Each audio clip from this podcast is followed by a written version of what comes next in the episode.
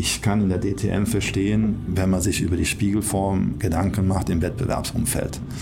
Absolut finde ich das ein bisschen lächerlich, dass sich erwachsene Leute damit beschäftigen, ob ein Spiegelaufhängung, ob die so oder so gekrümmt wird, weil die Dauer äh, faktisch eine Hundertstel oder zwei äh, Hundertstel Sekunden finden.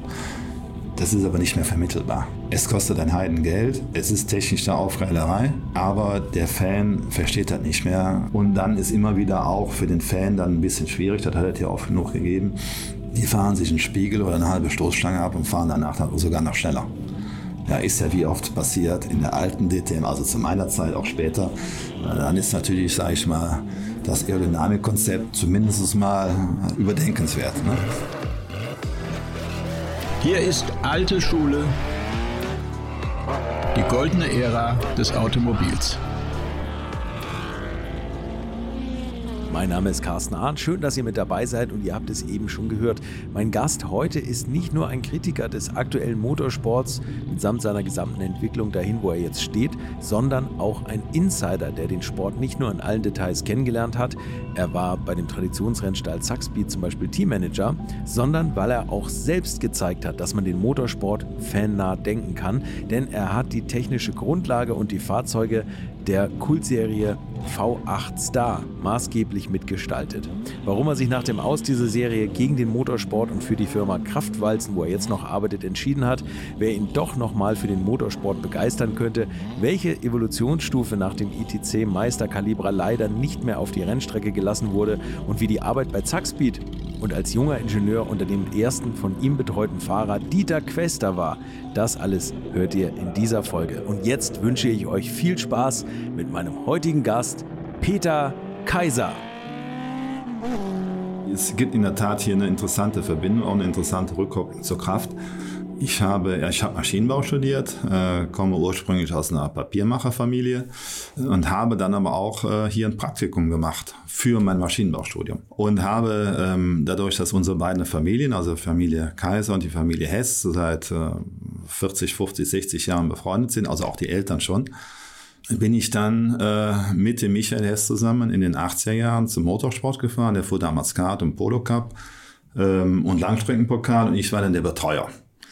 Und dann ist aus dem, ähm, aus dem jemand, der aus der Papierindustrie kam oder Eltern mit Papierindustrie-Hintergrund, äh, Maschinenbauer wurde, Fahrzeugtechniker, ist dann jemand geworden, der dann Motorsport erstens dann äh, ja, nebenberuflich oder äh, äh betrieben hat und dann hauptberuflich ab, ab, den, ab Beginn der 90er Jahre, Anfang, äh, Anfang 90. Ja, und dann 23 Jahre später oder 24 Jahre später kommt man dann zurück in das Unternehmen rein, äh, ist äh, geschäftsführender Gesellschafter und kümmert sich dann wieder um Produkte, die mit Papier zu tun haben. Also insofern äh, und kommt dann auch wieder zurück nach Düren. Ähm, also insofern gibt es da mehrere Kreise, die sich da schließen über die Familie Hess, Kraftwalzen mal rein in den Motorsport und dann raus aus dem Motorsport und zum Maschinenbau Walzen. Und, über diese kurzen 23 Jahre müssen wir jetzt reden. Über die kurzen 23 Jahre. Okay, die kurze Episode. Ja, kein Problem. Fangen wir an.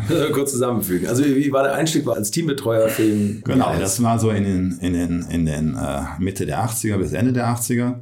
Und dann hat sich irgendwie so eine Leidenschaft für den Motorsport ent äh, entwickelt. Und ich habe dann irgendwann mal als Zuschauer gesagt, als kleiner Junge, ich will auf die andere Seite vom Zaun. Das war bei irgendeinem Rennen, damals Deutsche Rennsportmeisterschaft am Nürburgring noch, äh, wo Rolf Stombele und wie sie alle hießen, äh, fuhren. Dann habe ich zu meinem Vater mal irgendwann gesagt, so, ich würde auf die andere Seite vom Zaun.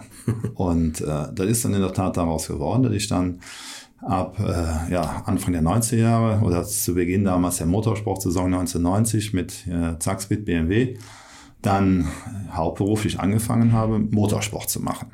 Ja, äh, zuerst als äh, Fahrzeug- oder Renningenieur, äh, wie das damals genannt wurde. Und dann halt wechselnde Aufgaben innerhalb des, des Team Zackspeed ähm, bis zum Teammanager und Leiter Rennsport. Und dann irgendwann, das war dann so Ende der, der 90er, der Beginn der 2000er Jahre, dann ging es dann V8 Star, wo ich dann technischer Leiter war, um halt diese Fahrzeuge dann zu entwickeln. Zwei Namen gefallen, V8 Star, wo ja. es unheimlich viele Fans noch gibt. Also ich ja, habe mit Thomas gut. Hammerschläger gesprochen ja, und da also habe ich extrem viel Zuschriften bekommen darüber. Ja, also da okay. müssen wir noch mal intensiver drüber reden. Und natürlich Zackspeed. Ja. Wie kamst du zu Zackspeed? Kannten Sie den, Erich Zakowski? Oder? Nee, ich hatte einfach äh, mich äh, schlicht und ergreifend blind beworben und äh, war dann offensichtlich hartnäckig genug, dass man mich dann eingeladen hat zum Bewerbungsgespräch. Und aus dem Gespräch ist dann äh, ein Vertrag geworden und ich war dann ein bisschen äh, verunsichert, weil Ende, 90, äh, Ende Januar 1990 hat Saxbit die Formel 1 eingestellt offiziell, äh, am 31. Januar. Und ich habe am 1. Februar angefangen bei Zackspeed. Und Sie Aber, wollten eigentlich Formel 1 machen? Nee, ich wollte also. immer Touren sagen. Also ein Auto muss für mich ein Dach haben. Okay. Ja, ich war nie okay. ein Touren, äh, ein Formelfreund. GT ist auch okay, äh, aber offene Sportwagen war auch nicht so meine Liebe. Und ich hatte halt damals dann die Befürchtung, wenn jemand am ersten, äh, der Neueste, der dann gekommen ist, einen Tag später, der wird auch am ersten gehen. Aber da die, die Kollegen oder die habe ich ja nie kennengelernt, die Leute aus der Formel 1 dann auch weiter irgendwas anderes Formel 1 oder, oder machen wollten, gab es also keinen, der mal einen Job haben wollte. Ja, dann bin ich halt da geblieben. Ja. Aber es war schon auch ein finanzielles Desaster, ne? Dieses Formel 1 Engagement, glaube ich, das war. Ja, ähm, ja, wie, da gehe ich mal. Bei jedem, der in die Formel 1 geht, wahrscheinlich. Ja, ich weiß nicht. Also man, ich glaube, man hätte einige Dinge sicherlich anders machen können und anders entscheiden können. Aber okay, ja, diese Lehre, das ist natürlich auch eine Lehre, wenn man vom Rathaus kommt, ne? Ja. Ja, klar. Die, dann ist es einfach, ja. Also äh, ich glaube, der Erich würde nach, nachgelagert gewisse Dinge auch anders machen. Ähm, auch vielleicht in der Personalstruktur oder der Teamstruktur. Aber wie gesagt, man muss auch sehen, dass diese, dass sich da Dinge etabliert haben und Leute äh, nach bestem Wissen und Gewissen gearbeitet haben. Problem war vielleicht, hat es andere gehabt, die nach bestem Wissen und Gewissen halt mehr Erfolg hatten. Ja? Mhm. Ist halt ein Teil des Spiels. Ne? So ist das. Und dann waren Sie für den BMW M3 zuständig.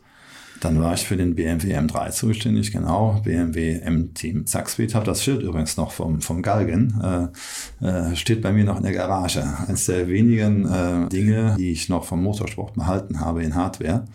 Und das war das erste Jahr mit äh, Dieter Quester, wo ich für Dieter Quester verantwortlich war ist ja auch eine sehr bemerkenswerte Persönlichkeit, um, um das mal so zu sagen. Ähm, da gibt es ja diesen legendären äh, Unfall auf der Abus, wo wir auf dem Kopf rutschend ähm, übers Ziel gefahren sind und Zweiter oder Dritter äh, wurden. Äh, also das war dann in meiner Verantwortung. Ja. Das war in Ihrer Verantwortung. er hat es mir erzählt. Ich habe mit ihm auch schon ein Interview geführt. Ja, ah, okay, Weil ja, wunderbar. Er hat das also sehr genau also, ausgeführt, wie es war. Ja, ich glaube, da kann er auch besser wie ich. Äh, äh, aber das war, da war ich damals der zuständige Fahrzeug- oder Renningenieur für dieses Auto.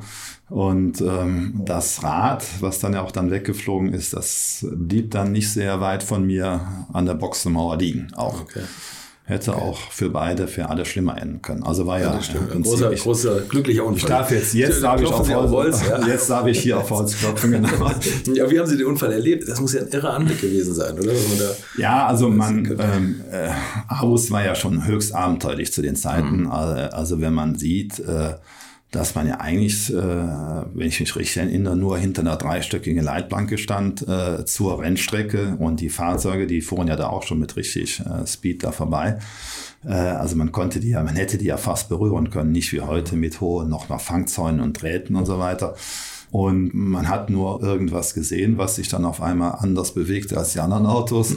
Und äh, dann fehlte in der Reihenfolge halt einer und dann blieb nicht mehr viel übrig, äh, als dass das unser war. Ja? Und dann waren natürlich auch die Kameras waren auf dem, auf dem Auto drauf und ähm, der, Tam, der damalige Teammanager äh, Günther Warthofer stand neben mir, fragte nur, äh, war das unserer? Und ich habe, glaube ich, sehr knapp mit Ja geantwortet. Und äh, ja gut, dann haben wir, haben wir die Brocken eingesammelt. Äh, das Auto war ein Totalschaden. Und ja, Dieter Quester hat da seine Show draus gemacht und hat ihr sicherlich sprech, prächtigst verkauft. Wie war der sonst so bei Neulingen? Hat er, das, äh, hat er einen da so ein bisschen in die Karten gucken lassen oder war eher schwierig?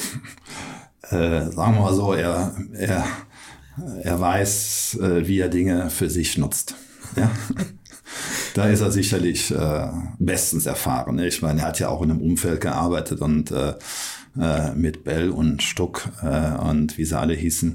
Äh, ich glaube, da muss man schon chemisch gereinigt sein, um da best zu bestehen. Und dann ist natürlich für so einen jungen Menschen oder jungen Ingenieur, wie ich damals war, ähm, äh, ist es eine interessante Persönlichkeit, ähm, wo man Dinge halt auch natürlich auch massiv lernen kann, ja, mhm. äh, wie, wie Teams oder wie Teamstrukturen funktionieren, wie Motorsport funktioniert, äh, wie Psychologien in so, so, einem Team funktionieren. Das ist natürlich schon ein spannendes Thema. Und da ist der Quester jemand weiß, wie sowas funktioniert. Ne? Lehrmeister. Ja, ich würde, äh, das wäre mir jetzt ein bisschen, äh, äh, würde ich nicht so sehen. Als Lehrmeister wäre mir ein bisschen dick ja, ja, äh, vom die, Begriff, die, die aber, ist, aber ist natürlich eine sehr gute Schule, ja. dass man, dass man halt mit mit so einem mit so einem erfahrenen Mann, Hochgeräter, so einem erfolgreichen Menschen äh, äh, sowas machen kann. Ähm, und ähm, das überfordert einen natürlich auch zum Teil. Ja, gerade wenn man da frisch einsteigt äh, du hast da so, eine, äh, so jemand dabei, äh, muss man schon sagen, da muss man sich schon vorsichtig und dezent positionieren, ja, damit man da nicht runtergeht. Ne? Darf man nicht oft nachfragen. Nee, ähm, man muss da seine Richtung schon aufbauen, ja. Was ist da genau der Job eigentlich? Also kommt da der Fahrer und gibt an Hinweise, was am Auto nicht passt und dann muss man das umsetzen oder was genau ja, man, Ihre Aufgabe? Ja, äh, man muss natürlich ein bisschen aufpassen, so wie die Strukturen sind. Also Formel 1 Teams heute oder Tourenwagen-Teams äh, äh, damals. Äh, also ein Tourenwagen-Team ähm, war ja vielleicht besetzt an einem Auto, ein, ein Ingenieur, zwei, drei, vier, fünf Mechaniker.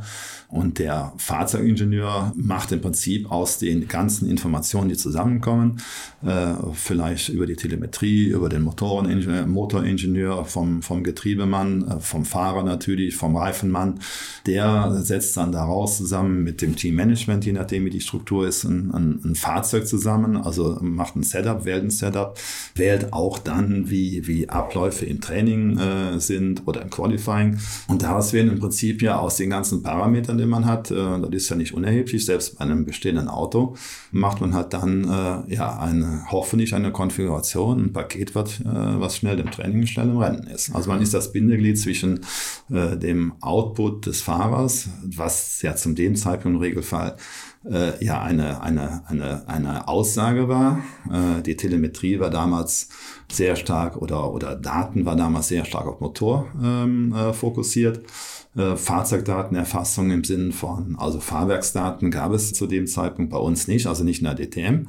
Also muss man aus den Aussagen und der Rundenzeit, also ist die Stoppuhr eigentlich das, ähm, das entscheidende Medium. Ja? Mhm. Die Zeit, die da draufsteht, ist die gut, kann das Auto nicht so schlecht sein. Mhm. Ja? Also das ist natürlich heute alles ein bisschen anders. Da wird natürlich sehr viel mehr äh, berechnet, simuliert, äh, durch Daten unterstützt, dass auch das, was der Fahrer sagt, irgendwie das muss plausibel sein.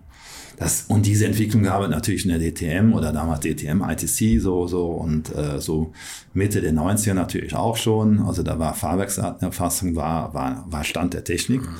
Umso mehr war also dann ähm, der Fahrer, man wird heutzutage transparent sagen, aber ich finde das Wort so ein bisschen äh, gräuselig, aber es war natürlich umso mehr, war, wurden die Aussagen vom Fahrer verifizierbar. Mhm dass das, wenn er sagt, also ich habe da hinten irgendwie ein Übersteuern oder ein Untersteuern oder äh, keine Ahnung, äh, ich habe keinen Anschluss im Gang oder wie auch immer, äh, diese Sachen, die können sie halt eins zu eins überprüfen. Mhm.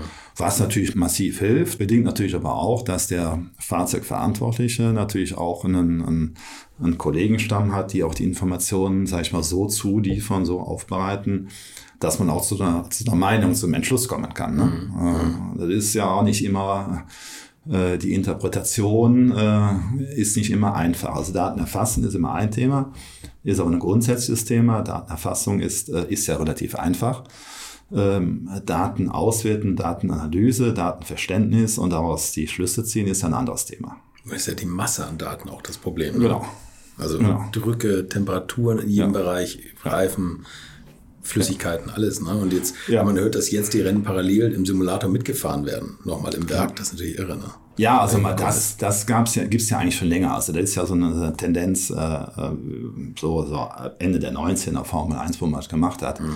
wo im Prinzip äh, diese, diese Rennen komplett simuliert wurden und auch nachgefahren wurden auf dem Hydropulsar. Ähm, und äh, äh, ja gut. Ich glaube, heute fahren sie es in Echtzeit mit. Ist schon krass heutzutage, ja. Wie viele Leute waren damals für ein Auto zuständig? Ich würde mal sagen, äh, muss ich ein bisschen auf Mitte der, ja, wir Anfang der 90er bei BMW, da hat man, hat man vielleicht für ein Auto an der Rennstrecke äh, vier, fünf Leute. Mhm. Ende der oder Mitte der 90er, Ende der ITC waren wir, glaube ich, für zwei Autos mit 30, 35 Mann an der Rennstrecke. Ich wollte gerade sagen, ja. Sie haben eine Wahnsinnszeit miterlebt, ne? ja. mit der ITC auch diese extreme Hochrüstung eigentlich. Ne? Ja, also das muss man natürlich sagen, das war natürlich schon super sexy. Ja? Also ja. die technologische Entwicklung damals von den Autos, von äh, vom jetzt äh, einfachen Vierzylinder, äh, sehr stark äh, äh Straßenwagen basierten Auto. Mhm wo ja irgendwann sogar die Rohkarosse über das gleiche Band gelaufen ist, äh, irgendwann mal, wo der normale M3 oder damals dann äh, der 190er äh, dann lief, bis hin natürlich nachher Prototypen äh, mit vielfältigen aktiven Funktionen. Man kann schon aktiven Funktionen sagen. Das waren nie aktive Fahrwerke hm, in, in, in einem Tourenwagen, aber es gab natürlich schon ähm, zumindest äh, gesteuerte oder geregelte sagen wir mal, eher gesteuerte Komponenten im Fahrwerksbereich. Das war natürlich immer spannender, ja. Und dadurch hat sich natürlich auch der, der, der Bedarf an Manpower äh, natürlich auch jedes Jahr eigentlich verdoppelt. Also die Reserve, die sie vom, vom Jahr eins auf Jahr zwei aufgebaut haben, war halt über die Techno neuen Technologie war sofort aufgefressen, ja. Äh, sie hätten eigentlich personell zwei Schritte gehen müssen, damit sie im Prinzip vernünftig auf den Stand kommen, den die neue Technik dann, äh, dann bedarf. Also das war schon eine, das war schon eine spannende Zeit. Ja? Also ich muss sagen, also zu dem Zeitpunkt war Tourenwagen oder DTM ITC ähm, waren äh, massiv hochgerüstete Autos. Die waren auch massiv teuer und auch äh, sehr komplex äh, ähm, zu betreiben. Das hatte schon Formel 1 Niveau zu dem Zeitpunkt. Sagen, auch von, von den Budgets her eigentlich, ne? Die da, ja. das ging schon in die Richtung. Ja, also Budget würde ich da nicht so ganz sagen, dass man, dass man aber äh, ich glaube, ähm, also 96 oder so war man so im Bereich, ähm, dass so ein großer Hersteller so ein 100 Millionen Mark Budget brauchte, um acht Autos übers Jahr zu bringen. Ja? ja. Und das ist natürlich schon äh, äh, 100 Millionen Mark. Ja, ist, ist, ist heute auch nicht mehr so viel, aber das ist halt ja, auch Jahre ist, ja, ist ja 25 Jahre her. Also ist das schon eine das, Nummer, ne? Das ist unfassbar, unfassbar. Für einen Tourenwagen, der ja doch eigentlich immer noch so aussah wie das, wie das Original, was man kaufen konnte. Da haben wir so drüber gesprochen. Ne? Ja, aber die, die Anzahl der, der serienmäßigen Teile, das war ja nochmal stark reduziert. Ja. Mhm. Da war ein Dach vielleicht hinten. Der Opel Blitz vorne. Der Opel Blitz, ja, genau. äh, äh, ein bisschen, bisschen A und B und C-Säule. Und dann war natürlich mit den, mit den serienmäßigen Teilen schon wieder vorbei. Ne? Ja, der Rest war dann irgendwie äh, irgendwelche Kunststoff-Kohlefaserteile, wo dann das serienmäßige Blech eingearbeitet wurde, einlaminiert wurde, ähm, weil der Kotflügel musste ja aus äh, Stahl bestehen und dann hat man halt einen, Kohlefaser oder ja, Kohlefaser-Kotflügel gebaut und dann ein, Stück vom alten Kotflügel da reinlaminiert und dann waren wir wieder reglementkonform. Ja, also. Wie man so macht. Ne? Ja, aber dann ist natürlich dieses, dieses perfide, dieses, ähm, dieses äh, mutmaßlich, äh, wir, der muss aus Stahl sein, wo man jetzt irgendwie impliziert, das soll dann günstig sein, billig sein, äh, verteuert man dadurch, ja, indem man halt im Prinzip sagt, naja, hättest du den ganzen Kohlefaser gebaut, wäre einfacher gewesen. Mhm. Ja? Also sind dann immer diese, äh, diese Dinge, aber das ist halt auch, ja, auch, auch natürlich die Challenge, dass sich Leute darüber Gedanken machen, wie sie halt dieses Reglement äh, natürlich auch so nutzen können, äh, das halt ihrem, ihrem Vorteil dann entspricht. Ja? Das war nachher auch ihre Aufgabe, oder? Also im Endeffekt beim Bau der nächsten Autogeneration? Ja, äh, sag mal, äh, nicht so, nee, eigentlich nicht im Bereich der DTM oder ITC, weil natürlich da diese Leute äh, über das Werk kamen mhm. und natürlich auch in entsprechenden Kommissionen saßen, äh, wo die Reglements verabschiedet wurden. Nachher ne, bei, bei FIA GT war eigentlich genau das Gleiche, dann waren die Herren halt bei Porsche. Ähm, das war natürlich äh, innerhalb der VA Star, wo wir ja unser eigenes technisches Reglement geschrieben haben. Da ging es ja mehr oder weniger darum, ein Auto zu bauen, was, äh, äh, sag ich mal, robust, solide, einfach einzusetzen äh, ist und äh, ja, ein bisschen Spaß macht, ja, und ein mhm. bisschen was hermacht. Da haben sie natürlich einen anderen Freiheitsgrad einerseits, ähm, äh, weil sie andererseits müssen sie natürlich auch diese ganzen, äh, ganzen Dinge berücksichtigen. Äh, also wie kriegen sie diese unterschiedlichen Karosserien gebalanced? Ähm, äh, wie kriegen sie unter, stark unterschiedliche Teams irgendwie da mitgenommen? Ähm, weil die Teamstrukturen innerhalb der VA Star, die waren ja, sag ich mal, zum Teil schon sehr rustikal äh, und äh, einfach. Und da muss man natürlich auch Dinge machen, äh, handhaben, dass die Leute auch, sagen wir mal, so ein Auto einfach einsetzen konnten. Mhm. Und das hat man vielleicht zum Teil auch bei der VSA ein bisschen unterschätzt, dass also die, ähm, äh, dass es äh, wirklich die sehr, sehr professionellen Teams, die waren in der DTM. Mhm. Und dann gab es vielleicht innerhalb der Forward Star zwei, drei, vier sehr gute Teams. Und der Abfall vom von den sehr guten zu den dann äh, anderen Teams, das war schon zum Teil schon bemerkenswert groß. Ja? Das ist das, was man heute in der GT-Klasse so ein bisschen, sagen wir mal, ADAC GT Masters versucht aufzuweichen oder was vielleicht automatisch gekommen ist. Man sagt ja immer, die Autos sind einfacher zu fahren und zwischen Profis und Amateuren liegen keine 20 Sekunden pro Runde, sondern mhm. eben eine kürzere Zeit. Ne? Ich glaube, mhm. das ist bei der V8 Star-Serie eben noch nicht so gewesen und dass es weiter sind, sind die Profis halt mehr rauskristallisiert worden.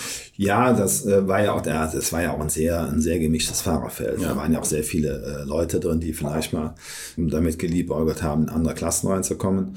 Äh, Johnny Chicotto äh, ist wieder schon Wunder gefahren. Äh, gut, die, dessen Zukunftsambitionen waren jetzt nicht mehr so groß, aber dass man überhaupt einen Schlekotte dahin gekriegt hat oder Pedro Lamy, Marcel Thiemann, das waren natürlich alles Hochkaräter, ja, die in so einer Serie gefahren sind.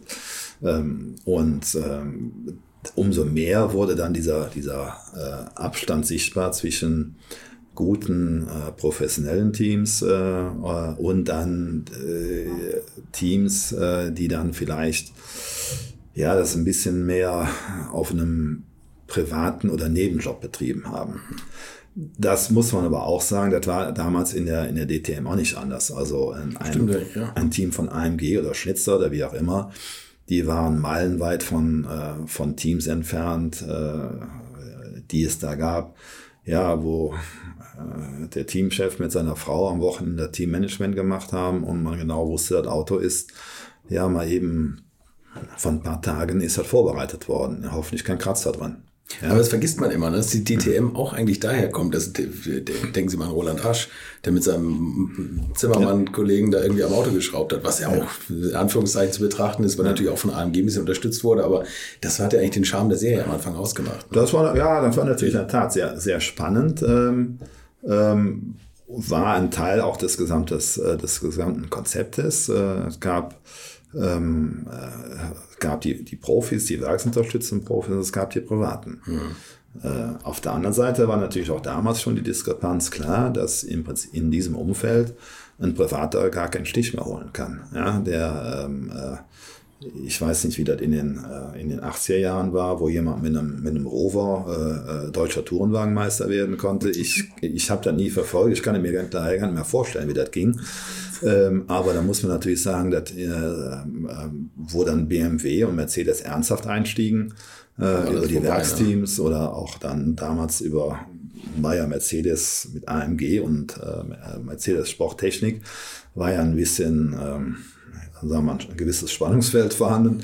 Ähm, ab da war natürlich im Prinzip das Ende der Privatteams äh, ohne Werksunterstützung, dass die vorne mitfahren können, das war ja vorbei. Ja. ja? Also da und die, das wiederholt sich halt. Äh, ich würde jetzt sagen erstaunlicherweise, der Motorsport ist da ein bisschen ähm, ja, wie soll ich sagen, ein bisschen unbelehrbar. Der lernt nichts aus der Historie.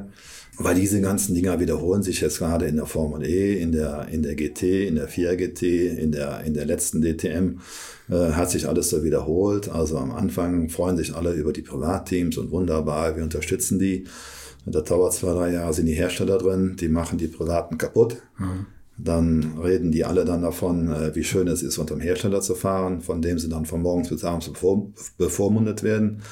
Und dann geht das irgendwie einen gewissen Zeitraum gut und dann äh, zieht irgendein Hersteller den Stecker und dann sagen sie alle wieder danach, wie toll doch der private und der teamgetriebene Motorsport ist. Mhm.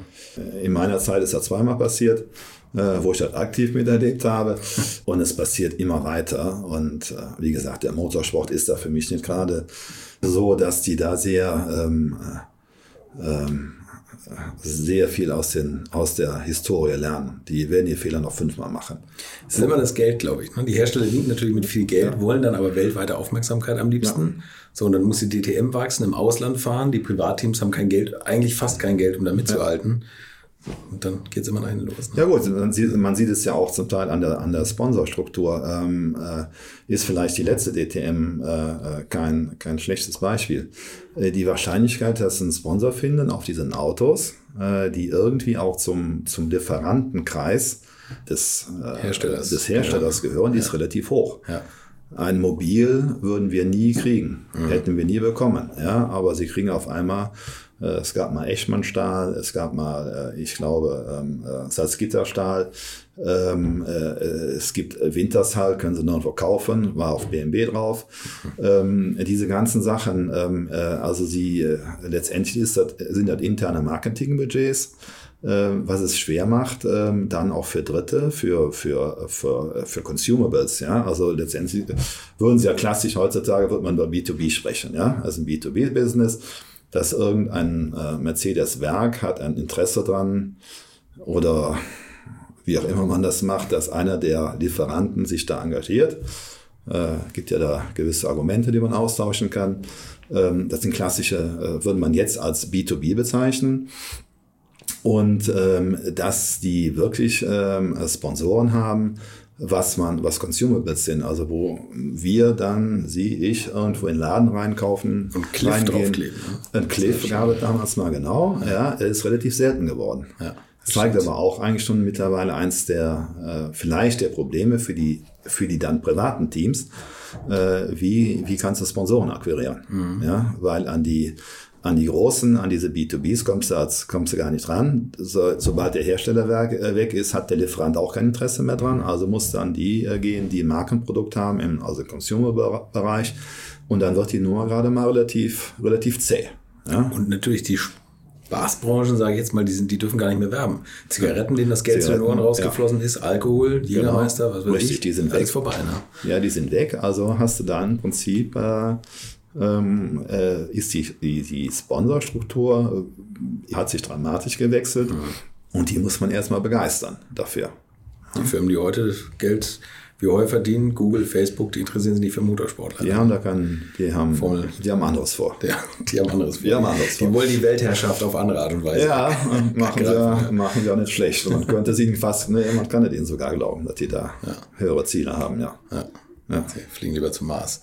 Also mir hat mal jemand erzählt, dass dieser ganze Szene, es lässt sich, also zu diesen aufgeblasenen Budgets, da hat keiner Interesse dran, das kleiner zu halten, weil sich natürlich fünf Millionen für eigene Zwecke viel leichter von einem 200 Millionen Budget abzwacken lassen, als von einem 10 Millionen Budget. Das fällt dann eher auf. Ne?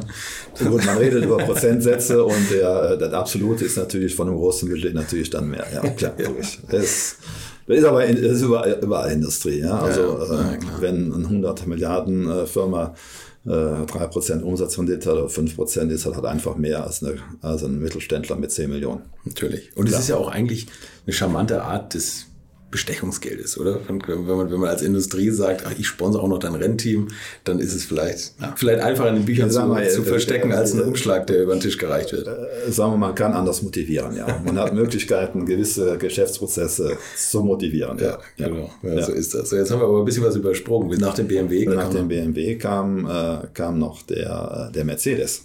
Wir haben einen Mercedes gemacht von 92 bis 95. Ja. Erst die schönen, äh, die grünen Ibels Mercedes und danach die wunderschönen gelben, auffälligen Proma Mercedes. Ähm, und äh, das war, das war eigentlich für mich äh, persönlich ähm, die, die spannendste Zeit, die technisch spannendste Zeit, äh, auch für mich persönlich die erfolgreichste äh, mhm. Äh, Zeit.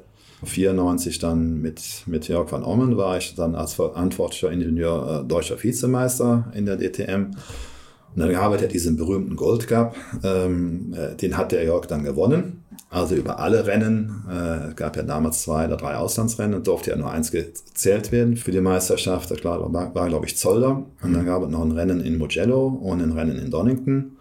Und über die dann zwölf Veranstaltungen des gesamten Jahres war dann der Jörg von Ommen der Gewinner dieses sogenannten Gold Cups. Und wenn ich den Klaus Ludwig ärgern will, dann sage ich immer, äh, Meister, du warst deutscher Meister und der äh, Jörg van Om war internationaler deutscher Meister. ähm, kann ich mir nichts verkaufen, äh, aber ist halt so, dass äh, ja ich schon mit einer gewissen Zufriedenheit sagen, also wenn du über so eine Saison äh, mit einem Fahrer in so einer in so einem hochperformanten äh, äh, Feld äh, die meisten Punkte sammelst, da hast du irgendwas richtig gemacht. Mhm. Ja? Also insofern äh, bin ich auch nicht, äh, habe ich wenig Finanz, äh, das hin und wieder mal zu erwähnen. Ne? ja, und wo, wenn nicht hier? Ne? Wo, wenn jetzt, wenn nicht jetzt, wann dann? Genau so, genau so, ja.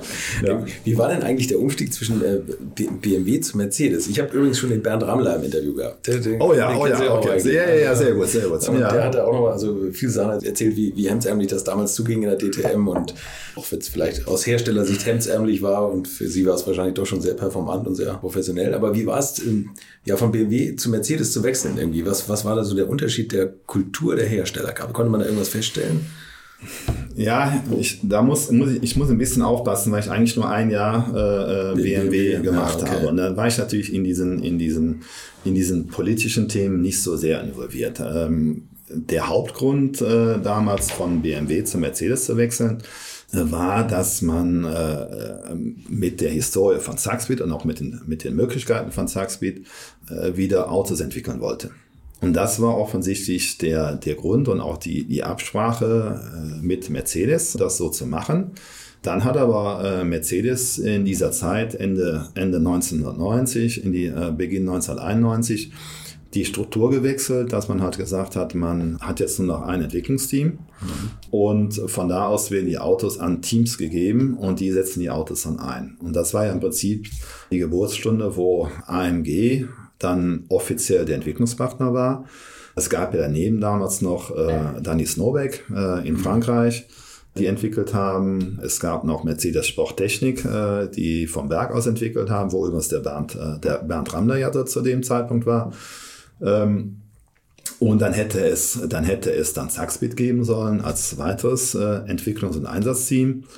Und da gibt es natürlich schon eine gewisse Logik, dass man sagt, also bevor wir jetzt äh, da drei zum Teil auch im Wettbewerb entwickeln lassen, ähm, mit den entsprechenden Ressourcen ist es vielleicht sinnvoller, das auf einen zu fokussieren und von da aus dann die Autos zu Teams zu geben. Hm. Jetzt muss man ja Herrn Aufrecht mit seinem Konstrukt schon recht geben, dass er das nicht so ganz schlecht gemacht hat. Ja, ich meine, äh, also die Strategie, äh, ich glaube, die kann man, die kann man nachvollziehen. Man hätte sie vielleicht selber auch so gemacht.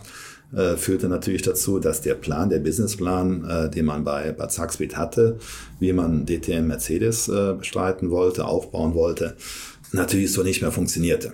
Auf der anderen Seite war man natürlich in einem sehr stabilen äh, finanziellen äh, Umfeld und organisatorischen Umfeld. Mercedes war mit Norbert Hau, ich glaube, bestens organisiert und auch mit einer, mit einer klaren mit einem klaren Approach und auch Vision ausgestattet, äh, weil Haug musste ja auch viel in den Konzernen ja auch äh, politisch für den Motorsport werben. Das war ja auch nicht so ganz einfach. Ja, das war nicht gut für Zackspeed.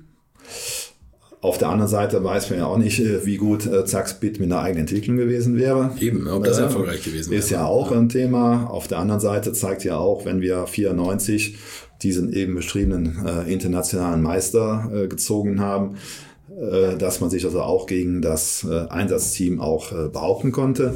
Sie können eh keine zweite Geschichte darüber schreiben, so ist so gelaufen, wie es ist. Ich bin ja nicht traurig drüber, wie das gelaufen ist. Ähm, aus der Mercedes-Sicht ist das die einzig logische Entscheidung gewesen, ja, also das so zu machen. Alles andere hätte, glaube ich, nicht so, so nicht, nicht zu dem Erfolg geführt, den ja dann Mercedes in die, über die Jahre hatte. Und das hat sich ja nachher nahtlos in der neuen DTM fortgesetzt.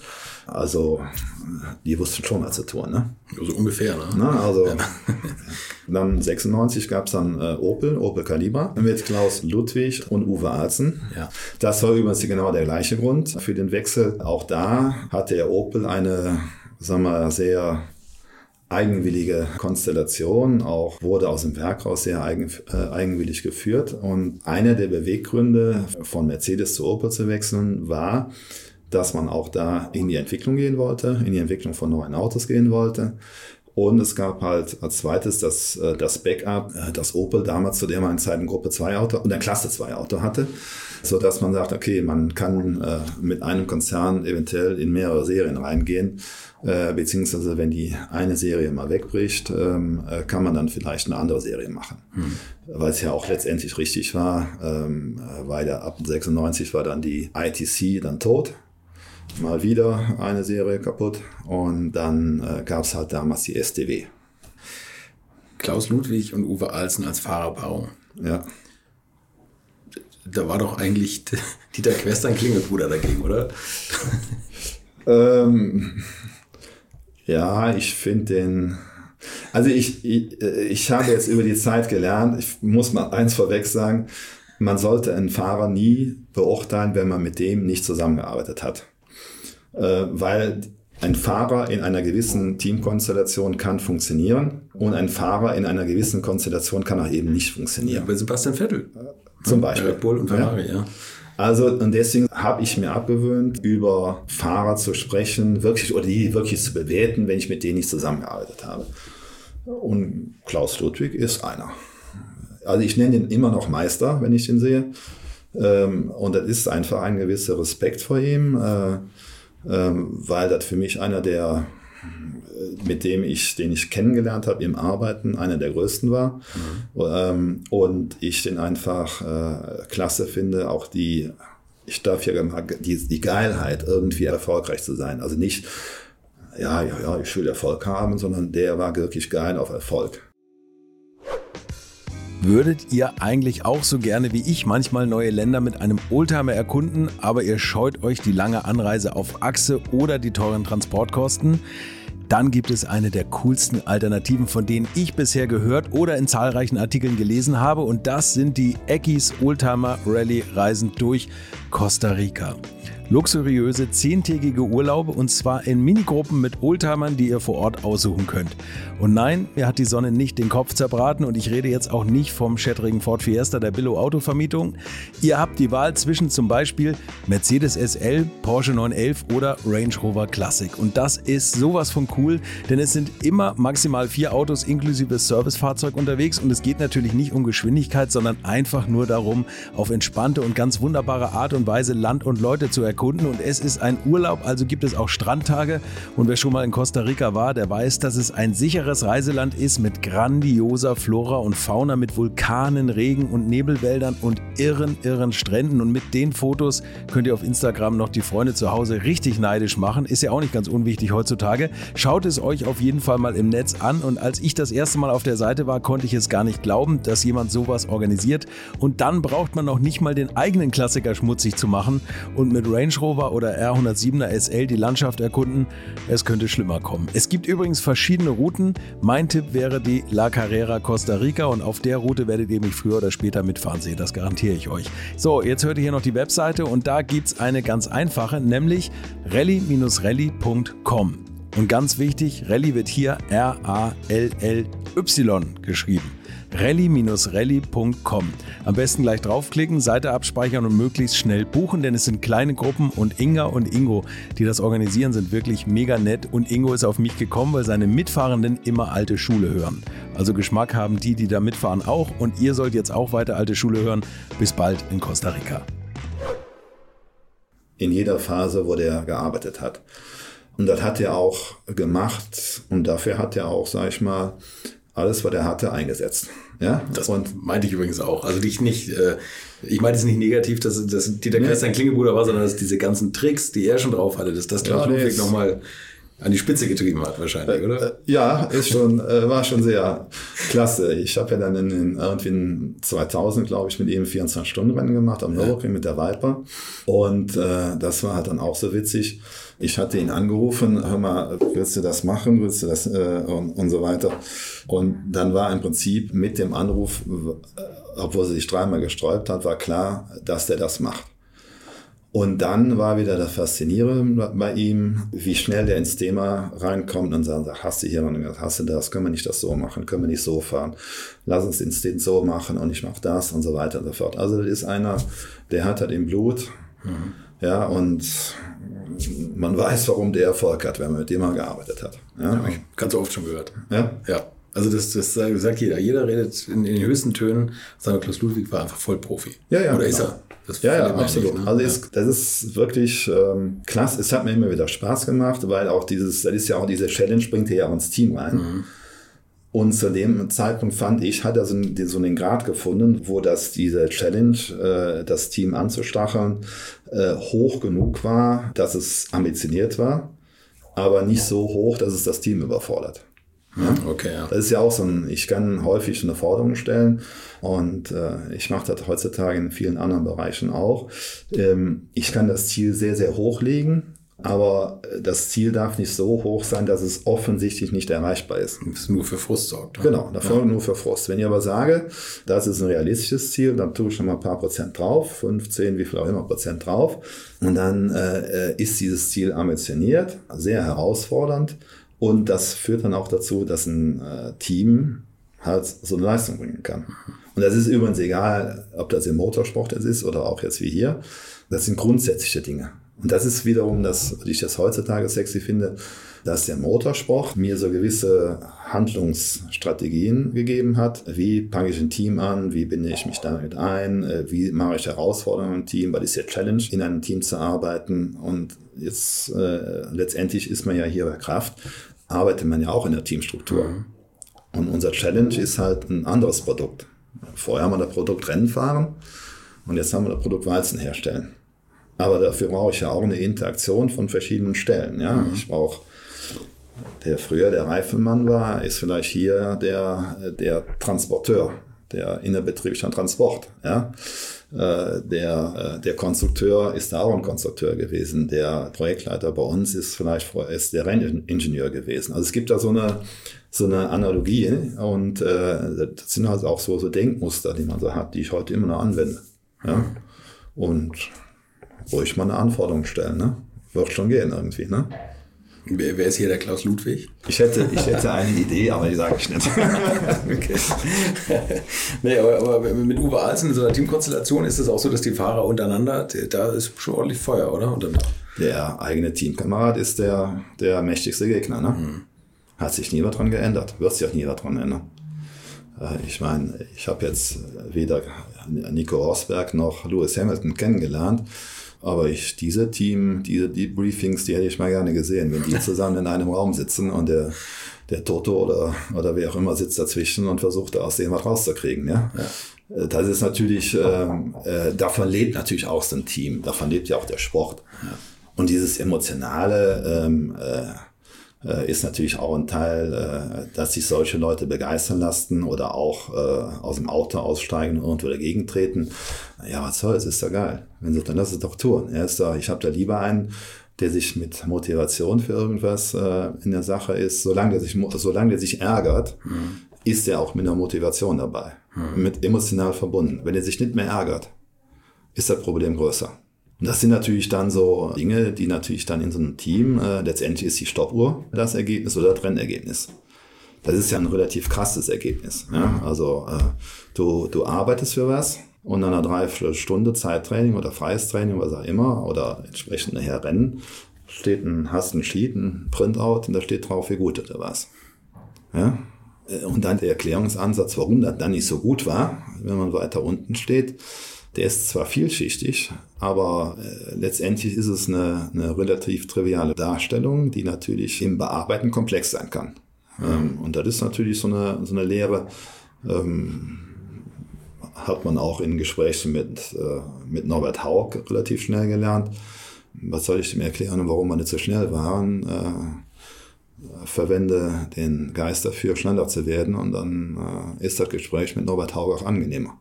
Und das sind halt diese, diese Dinge, die man natürlich dann auch lernt oder lernen muss, ja, ähm, weil man einfach nie äh, in diesen ganzen Strukturen, egal wo, äh, die sagen immer, es ist ein technischer Beruf, das kannst du machen. Nee, aber dem technischen Beruf arbeiten Menschen.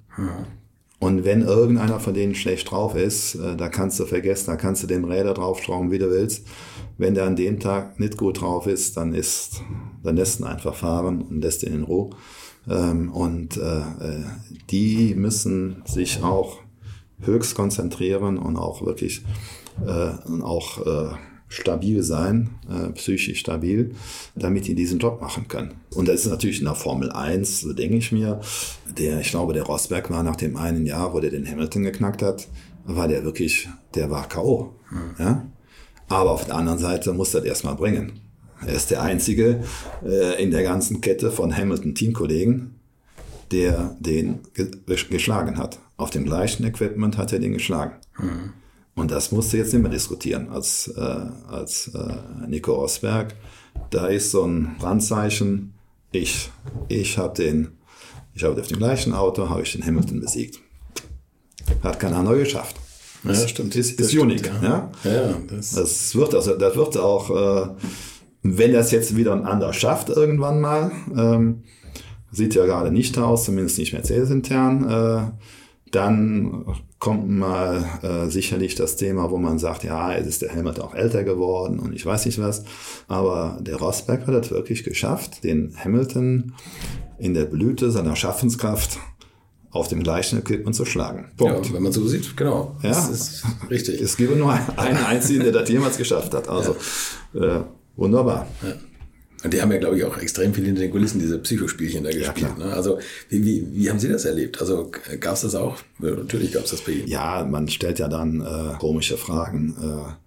Äh, der Unterton macht's. Man, äh, äh, es ist selten eine offen gestellte Frage, sondern äh, da sind so Untertöne drin. Ja? Wenn ein Ludwig zu einem hingeht und sagt, hör mal, äh, ich fahre hinten Vollgas, warum fährst du da eigentlich nicht Vollgas? Äh, ja, äh, kannst du da Vollgas fahren? ist ja im ersten Moment, hört sich das so an, als würde er seinen Kollegen einen guten Tipp geben. Ja. Im zweiten Moment ist natürlich die Botschaft, ich fahre da Vollgas, da kannst du nicht. Der musste doch nicht mal Vollgas fahren.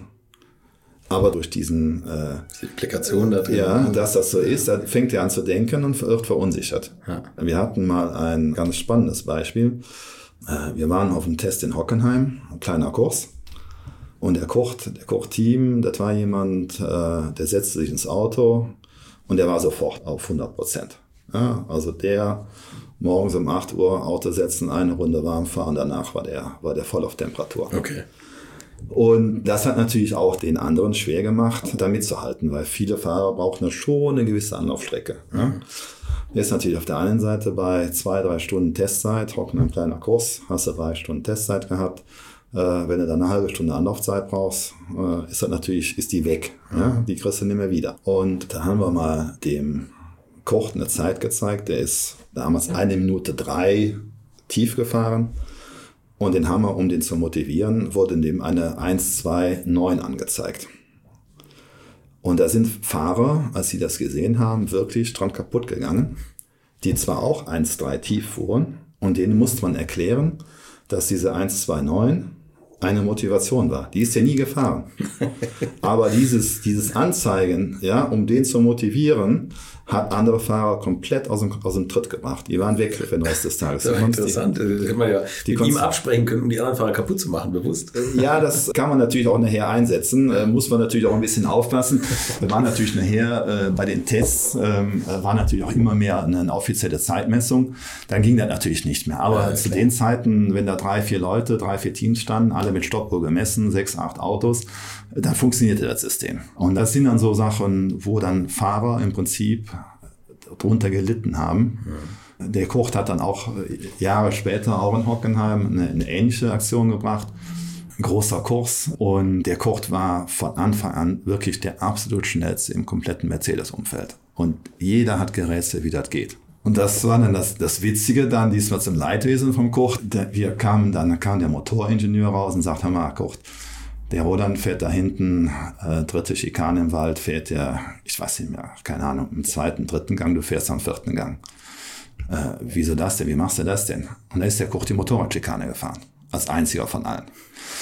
Und danach, ähm, und das, das war dann natürlich sogar nahtmäßig schnell. Und äh, dann sind wir rausgefahren und Kocht äh, in den Wald und haben gesagt, hör mal, Koch, du musst jetzt nicht Motorradschikane fahren, sondern ich glaube, es sogar drei Varianten. Dritte okay. Schikane hatte drei Varianten sondern du musst die dann dritte langsamste fahren. Und als der Koch das äh, begriffen hatte, war der dann auch genauso schnell wie die anderen. Aber da war eine komplette Verunsicherung im Mercedes-Fahrerfeld, warum er jetzt so schnell ist. Und es hat sich auch im ersten Moment keiner getraut zu fragen, warum ist der Koch so schnell? Da sehen Sie auch, da ist auch so ein, ähm, äh, so wie so ein Mechanismus ist. Sich nicht zu trauen, zu fragen, warum er so schnell ist. Ja. Und, und die Zeit war jetzt auch nicht so viel schneller, dass, dass man es nicht als unmöglich betrachtet wurde. Das Ja, ist okay. dieses Ambitionierte von Ja. ihm. Ja? Also man hätte diese, wenn alles passt, fährst du diese Zeit. Und deswegen hat sich keiner getraut zu fragen. Wäre der noch zwei Sekunden schneller gewesen, hätte jeder gesagt, das stimmt was nicht. Ja. Sofort. Ja. Okay. Ja. Jetzt war der aber so, dass man sagt, okay, das geht gerade noch. Und dann hat sich keiner getraut zu fragen und dann ist das so eine halbe Stunde gegangen, bis das der Motorenbauer sagte, also hör mal, da, da stimmt aber nicht. Und danach war die Welt wieder in Ordnung. Aber das war für eine halbe Stunde, Stunde war dieses ganze Konstrukt Mercedes-Werksfahrer, die in Hockenheim sind, die waren vollkommen irritiert. War sehr witzig. Haben Sie technisch da noch so ein bisschen tricksen können eigentlich so? Also, dass, dass man mit so kleinen Schummeleien dann nochmal so ein paar Hundertstel rausgeholt hat? Oder Die Zehntel? Schummelei natürlich nicht. Na, natürlich nicht, das natürlich kam jetzt aber sehr übertrieben. Unschuldig. Nee. Also, ähm, ich, ähm, Ist so alles verjährt. Nee, ich muss sagen, also wirklich, ähm, ich kann mich nicht erinnern, dass wir wissentlich äh, äh, außerhalb des Reglements gefahren sind. Okay. Und das wäre auch gar nicht so ein bisschen, wär, wär, bin auch nicht der Typ für. Dass man natürlich äh, im Rahmen dessen das alles, äh, das Reglement lesen muss und das in, im Rahmen der Möglichkeiten so weit wie möglich ausnutzt. Logisch, okay, macht man ja. Ja, wie kann man, ja, wie kann man das machen und äh, was kann man machen? Wie kann man, wie kann man Dinge äh, ja zu seinen Vorteil nutzen? Logisch, klar. Wäre auch doof, wenn man nicht der tun würde. Ja, Ja, also da, sagen wir, es ging aber alles äh, mit rechten Dingen zu. Einigermaßen gut. Mensch, diese Opel-Zeit, das ist ja auch, also dieser, dieser Calibra hat eine Fankultur immer noch hinter sich. Ja. Das ist eigentlich unglaublich. War das bestfinanzierte Auto damals, ne? Die zwei. Was haben die, was haben die an Budgets verschlungen? War das Also ich, ich, Achso, ich würde okay. jetzt die Zahl rauskramen können. Nein, okay. Äh, gedanklich, aber nur. Äh, Ja. ähm, aber das waren mit Sicherheit die beiden bestfinanzierten Autos im kompletten Feld damals. Und Sie haben noch an einem Auto weiterentwickelt, das dann leider aufgrund der Einstellung der ITC nie an die Öffentlichkeit gekommen ist. Eigentlich diesem, diesem kompletten Carbon-Kaliber. Ne? Ja, genau. Also dann müssen sie aber Sie äh, kleinschreiben, weil ähm, Ja, äh, ja, ja. also äh, äh, Sie- das Sie heißt haben- dann damals die Firma Zackspeed. Ich weiß, Sie haben an den Dingen, also Sie haben, Sie haben das Auto erlebt, was die Öffentlichkeit leider nicht erlebt hat. Das meinte ich. Ne? Ja, äh, ich habe dann immer den Rollout von dem Auto erlebt. Ach so. Äh, äh, jetzt zum Zeitpunkt des Rollouts äh, war für mich klar, dass das Auto nie fahren wird. Äh, und dann habe ich gesagt, okay, dann brauche ich nicht zum Rollout zu fahren.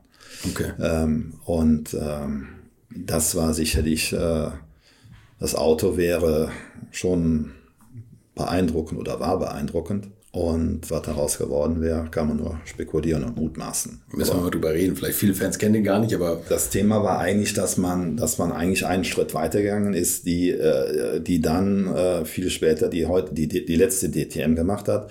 Äh, also man hat ein, äh, man hat eigentlich ein, äh, ein, ein Kohlechassis genommen äh, und hat auf den, den, den dieses Kohlechassis einen, einen, einen, einen Rahmen draufgeschraubt, geklebt, äh, ein Gitterrohrrahmen. Das musste ja auch sein aus Reglementgründen. Also der Überrohr, die Überrohrstruktur war immer als, als Stahlstruktur vorgeschrieben. Und dann hat man halt dieses Auto äh, in allen Punkten, auch in Bezug auf Aerodynamik, äh, immer mehr optimiert. Ähm, und das war natürlich ein Thema, sowas so vielleicht dann auch, ähm, das Thema Aerodynamik wurde natürlich immer mehr zum Thema. Ähm, äh, und gerade auch äh, sicherlich das ganze Thema, wie man, wie man die Unterböden konstruiert. Nur mal als Beispiel, die C-Klasse wurde homologiert als 200D, weil der 200D hatte eine Motorabdeckung äh, unter dem Motor, die ein Benziner nicht gehabt hätte. Ach so, Das okay. war aber eigentlich eine Motorabdeckung, wenn ich das richtig weiß, aufgrund von Schallemissionen. Und aus dieser Motorabdeckung ist dann der Unterboden geworden. Und, äh, und diese Autos wurden natürlich immer mehr äh, auch auf Unterströmung, auf Unterbodenströmung auf äh, Diffusor und äh, Abtrieb, Heckabtrieb entwickelt, äh, vorne auch die Motorraumentlüftung. Das werden wir letztlich relativ leicht erkennen. Ähm, äh, sehr häufig waren äh, zu der Zeit äh, klassische Kühler verbaut oder die, die, die Motorabluft, die ging noch vor den Vorderrädern raus. Mhm. Ähm, und erst viel später, oder nicht viel später, dann hat man später die, ähm, die Abluft zwischen Vorderrad und Motor durchgeleitet und dann vor der Fahrertür rausgeleitet. Das Konzept ist nachher in den GTs war das drin. Wenn Sie gucken, den die ersten Mercedes, die CRKs, äh, sind genauso gebaut worden. Also Kühlluft wird vorne an den Rädern vorbei, hinten raus. Porsche hat das zwei, drei Jahre später erst gemacht. Ist heute Stand der Technik. Und die ganze DTM, äh, die dann DTM 2000, also ab der 2000er Jahre, äh, ist das genauso gemacht worden. Und der V-Arzt da hat er im Rahmen seiner Möglichkeiten äh, äh, halt auch übernommen, ja, weil das ist die gleiche Luft. Äh, und warum soll die nicht mehr vorwärts da genauso strömen und fließen, wie das halt beim DTM-Auto ist? Mhm. Also haben wir das Gleiche gemacht. Ja. Und das war natürlich äh, diese ganze Aerodynamikentwicklung. Thema war ja der Kalibra. Äh, man hat halt alles wirklich bis an die Ecke, wirklich im Maße des Wortes bis an die Ecke da ausgelotet. Die Frontstoßstange war volles, maximale Breite über die gesamte Länge, dass also alles, was man Abtrieb kriegt, in das Auto reinkommt. Äh, der Tourenwagen hat ja eh ein grundsätzliches Problem, dass der ja im Vergleich zur Fahrzeugmasse einen relativ geringen Abtrieb hat. Mhm. Alle anderen Formelautos oder, oder die Prototypen, die fahren ja ab einer gewissen Geschwindigkeit ab der Decke. Mhm. Äh, und das hat der Tourenwagen ja nie geschafft. Äh, erstens war die Flügel grundsätzlich stark beschränkt waren. Auf der anderen Seite, weil da so viel Zeugs vorne im Motorraum ist mit der Motoranordnung, dass natürlich die Aerodynamik da zwangsläufig eingeschränkt ist. Du hast einfach keinen Platz mhm. für die Aerodynamik. Ja? Du kannst das Chassis nicht beliebig schmal machen, weil das ja definiert ist, wo man sitzen muss und wie breit. Äh, also hat der Tourenwagen grundsätzlich ein Problem, die Aerodynamik so hoch zu entwickeln, äh, absolut hoch zu entwickeln. Relativ ist sie natürlich, äh, wurde das gemacht, was möglich ist. Mhm. Und das war sicherlich ein Thema, wo der Calibra, dieser, äh, dieses schwarze Auto, äh, das da gab, äh, ab, der war dann, war das, für 97 war der geplant, da wäre das schon ein ein sehr, ein sehr sichtbares Auto gewesen. Ja. also die schwarze Auto ist, wie gesagt, komplett außen mit aus Sichtcarbon, so sah auf jeden Fall beim Rollout ja, aus. Ja. Und ähm, ich finde, wenn man den, wenn man den auf Fotos sieht, man kann das vielleicht googeln, äh, dann, dann hat er unheimlich viel vorweggenommen, was die finale DTM die letzte oder vorletzte Jahr zu Ende gegangen ist. Habe ich nichts dagegen, wenn man das so sieht, ja. Äh, nee, das, ist, das war unfassbar, was der vorweggenommen hat eigentlich. Ne? Ja. Ja, aber, aber, auch da, äh, aber auch da muss man natürlich sagen, die Reglements sind natürlich im Grundsatz sehr ähnlich, weil die Autos sehr ähnlich sind. Mhm. Und ich habe eben so ein bisschen äh, äh sarkastisch gesagt, es ist die gleiche Luft, aber im Prinzip ist es genau so. Der Calibra äh, war vielleicht 10, 15, 20 Zentimeter kürzer als nachher eine C-Klasse war. Die haben ähnlich die gleichen Radstände gehabt, in ähnlich die gleichen Breiten. Äh, wenn du ein Motorkonzept vorgibst, äh, weißt du ungefähr, wie breit der Motor ist, wie viel Warum der braucht. Äh, das Getriebe war vorgegeben. Also da hast du natürlich so viel an Parametern, die da schon irgendwie die es gibt, ähm, dass natürlich dann für gewisse Dinge im Rahmen des Reglements, die wachsen automatisch in die gleiche Richtung. Wir haben mal einen Test gemacht, das war, äh, war auch mal ganz witzig.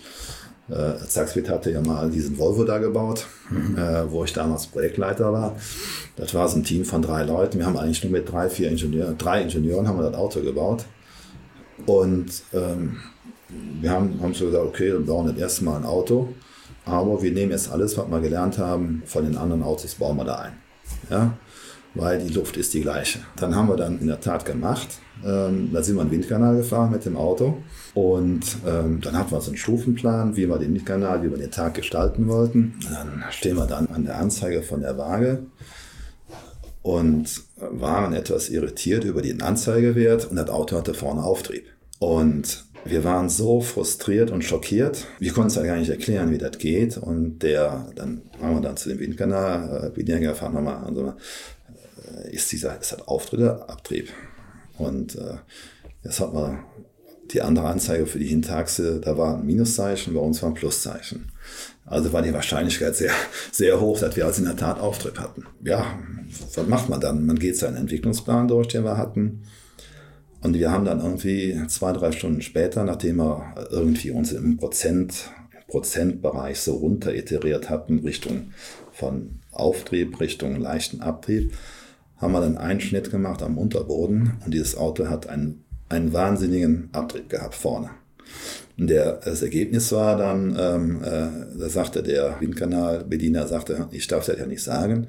Hier waren aber Auto, andere Autos im Windkanal, ähm, äh, die hatten nach äh, drei Tagen weniger Abtrieb als ihr hattet. Letztendlich ging das daraus, dass man, dass man im Prinzip, äh, das ist eine Best, äh, heutzutage sagt man dazu Best, Best Practice. Mhm. Also man, man wendet halt das an, was man halt woanders gesehen hat. Und die Physik ändert sich nicht. Es gibt halt vielleicht andere Anbedingungen oder andere Materialien oder anderes Reglement oder wie auch immer. Also man wendet einfach Best Practice an. Ist ein sehr probates Mittel. Mhm. Ja, kann man überall ansetzen, kommst du überall sehr weit mit. Und äh, das wäre ein gutes Auto gewesen. Ja? Ist, auch nicht, ist auch nicht eingesetzt worden. Nee. Volvo wollte es nicht, oder? Äh, ja, ich glaube damals, Volvo wollte es nicht wirklich. Ich glaube, dann hätte man, äh, der Fehler hat drei, vier Monate vorher vielleicht vor der finalen Entscheidung ein paar Fehler gemacht, die man rückblickend vielleicht heute nicht mehr so äh, hätte anders vorgehen sollen oder können. Gut, hat man nicht, dann wurde es halt nichts. Das wäre aber so, das war, Auto war ein wunderschönes Auto. Wir haben einen Testmann damit gefahren, oder zwei Tester mitgefahren. Der war recht flott unterwegs. Das hätte was werden können, ja. Aber okay, kann ja nicht alles klappen. Ne? Also äh, irgendwie äh, sind dann halt einfach Dinge, die funktionieren halt dann eben nicht so im Leben. Ja? Man hat halt erfolgreiche Zeichen im Motorsport, man hat halt weniger erfolgreiche Zeit, Zeiten im Motorsport. Und äh, die weniger erfolgreichen Zeiten sind natürlich nicht weniger lehrreich. Ja, genau, die sind sehr hoch lehrreich, äh, bringen aber nicht das gewünschte oder erhoffte Ergebnis. Aber okay, das passiert woanders auch. Ja. Das ist, macht den Motorsport auch nicht unterscheiden. Nur das Ergebnis kommt schneller. Ja, ja das stimmt. Ja, das stimmt. Das ist natürlich. Das alles im Zeitraffer. Als Sie gewusst haben, dass der Kaliber keinen Rollout erleben würde, ja. da waren Sie schon auf einem anderen Projekt. Ne? Also da waren Sie schon beim GT1. Dem Porsche, oder? Ja, das kam dann, es kam ein bisschen später ähm, und ähm, äh, es gibt ja so Dinge, wo sie, wo sie sagen, ähm, glauben sie dran oder glauben sie nicht dran. Und ich hatte irgendwie an, ähm, es gab für mich einen Punkt, ich war, nicht, ich war nicht direkt in den Entwicklungsteam drin äh, vom, von, dem, von dem Kaliber. Ähm, oder, äh, und ich hatte irgendwie ähm, äh, da relativ früh den Glauben drin verloren. Mhm. Und dann kam natürlich die grundsätzliche Entscheidung von Opel, kein DTM oder ITC mehr zu machen. Da war das Thema eh vorbei. Und äh, dann haben wir dann so, das war aber 96, Ende, Ende 96. Äh, und dann sind wir dann für 98 dann auf die GT1 gegangen mit Porsche. Und äh, ja, das war ja auch nur ein Jahr. Äh, das war, äh, das würde ich sagen, war heutzutage einer der größten Fehler, den man damals gemacht hat äh, für Zackspeed als Unternehmen dass man das gemacht hat. Ähm, Weil es zu kurz angelegt war. Nee, das, nee, nee, nee, es war einfach zu hoch riskant. Man kann ja da über den Peter Zorkowski auch äh, schimpfen und denken, aber dass der das als Unternehmer erlaubt hat oder geduldet hat oder mitgetragen hat, in so hochriskantes finanzielles Ding da reinzulaufen, das machen nicht viele. Hm. Äh, dafür ist er ja auch, äh, sag ich mal, hat er ja auch gezahlt und bluten müssen nur heute so zu tun, als äh, wenn der Peter das alleine falsch gemacht hätte. Und alle anderen, die mit dabei waren, äh, hätten gewusst, wie es richtig geht, äh, ist dann auch ein bisschen schlicht. Ne? Mhm. Und äh, es wäre für Zackspeed gut gewesen, das nicht zu machen. Und also das war kein, kein Werksteam, sondern das war ein das, gekaufter Porsche GT1? Ja, das war, äh, ich glaube, die offizielle Bezeichnung war werksunterstützt. Mhm. Äh, letztendlich war das ja auch äh, in einer Konstellation, die eigentlich immer unter finan massivsten finanziellen Druck war mhm. und auch in einer technischen Ausstattung, ähm, äh, die nicht zwingend äh, auf Sieg gepolt war. Dann war das ein, ein Erlebnis, eine Erfahrung, äh, die hätte man aber nicht machen müssen. Also ich habe sie gemacht, ich persönlich habe da nicht drunter gelitten, finanziell schon mal gar nicht. Mhm. Zackspeed, Peter Sarkowski hat da massiv drunter gelitten, äh, mit allen zum Teil höchst negativen Konsequenzen, die zu vielleicht sogar bis heute reichen, äh, in gewisser Art und Weise. und ja, es war einfach ein Dull Deal. Vergessen Sie Das war das, das Jeber-Auto, ne?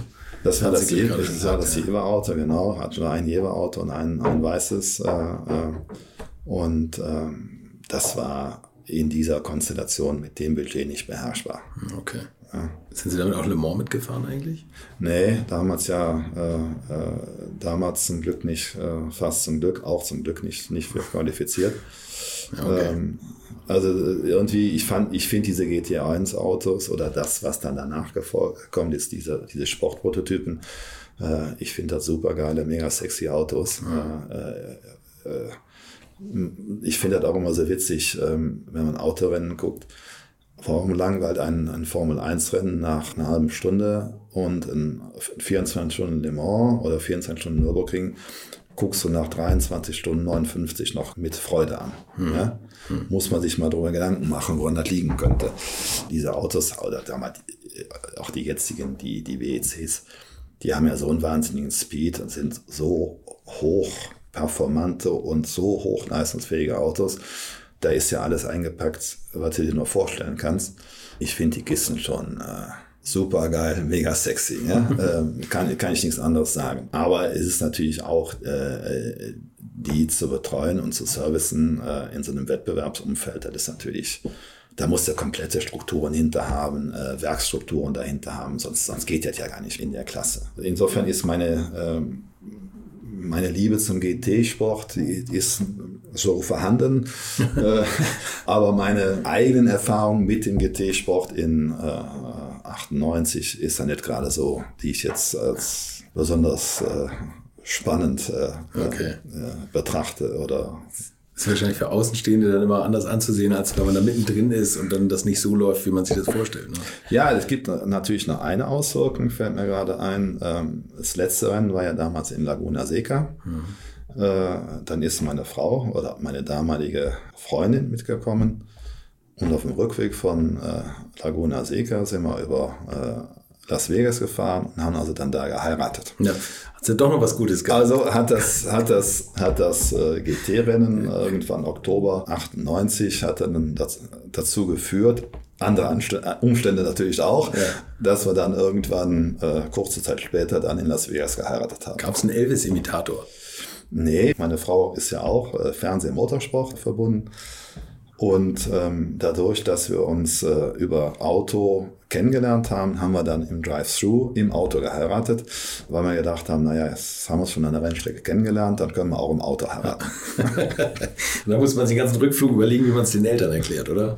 Äh, das wurde telefonisch gemacht. Oder wurde es nochmal nachgeholt, die Hochzeit? Ja, wir haben dann gefeiert, aber sage ich mal in einem äh, kleineren Rahmen. Ja. Okay, alle fragen sich jetzt, wer ihre Frau ist. Meine Frau ist Sabine Köhne, heute natürlich mit Doppelnamen Sabine Köhne-Kaiser, die in den 90er Jahren für ZDF Dreisat im Rahmen vom Sportstudio oder von Sportsendungen die äh, DTM und STW-Rennen moderiert hat an den Rennstrecken. Rainer Braun ist der Name schon mal gefallen. Ja. In einem meiner Talks mit Rainer Braun und eigentlich hätte ein Doppelinterview machen müssen, fällt ja. mir jetzt gerade auf. Ja, das, das ja Rainer Braun, Seiten der ja, Rainer Braun äh, war damals äh, ja, Streckensprecher. Dann ist ja seine Tochter eigentlich Zug um Zug dann auch mit in diese Dinge da mit, mit reingewachsen. Und Sabine war dann äh, ja fürs ZDF unterwegs, äh, später dann DSF oder, äh, oder Sport 1, wie es dann auch immer hieß. So hat man sich halt dann kennengelernt und äh, hat halt dann einige Zeit äh, um Rennstrecken rum dann auch verbracht. Ja. Also wir haben uns zu den Zeiten, äh, Zeitpunkten mehr äh, an und um Rennstrecken gesehen als privat zu Hause. Weil Sabine wohnte damals noch in München, ich wohnte in Bonn. Und da war der Treffpunkt, war dann irgendwo eine Rennstrecke dieser Welt. Eigentlich ganz cool, oder? Bei, bei den meisten ist es andersrum. Die sind ja, unter der Woche zusammen. Ja, aber, äh, ja, aber ist natürlich auch, äh, sag ich mal, der, der zeitliche private Rahmen ist natürlich dann schon relativ stark eingeschränkt. Ja, klar. Aber okay, wir sind immer noch verheiratet, also äh, kann es nicht so ganz schlecht gewesen sein. Sie sind ne? nicht übel genommen, dass Sie die Rennerei verlassen haben. So, jetzt müssen wir auf die V8 Star-Serie kommen. Ja. Das ist nämlich ein Riesenthema. Sie waren der, der technische Leiter dafür eigentlich. Mhm. Ne? So, und, und ja. haben die Autos mit konzipiert, Ähm, ja, ähm, ähm, also das, ähm, es war ja eigentlich so, dass das grundsätzliche Konzept damals von Pinske, von Lothar Pinske und von Thomas Ammerschläger gemacht worden. Und ich bin eigentlich zu einer äh, Phase dazu gestoßen, äh, Ende 2000, wo es um die technische Umsetzung ging. Aber, sagen wir, die Grundkonzeptionen äh, schon klar waren. Wir, wir wussten grundsätzlich, wie wir das Auto bauen wollten.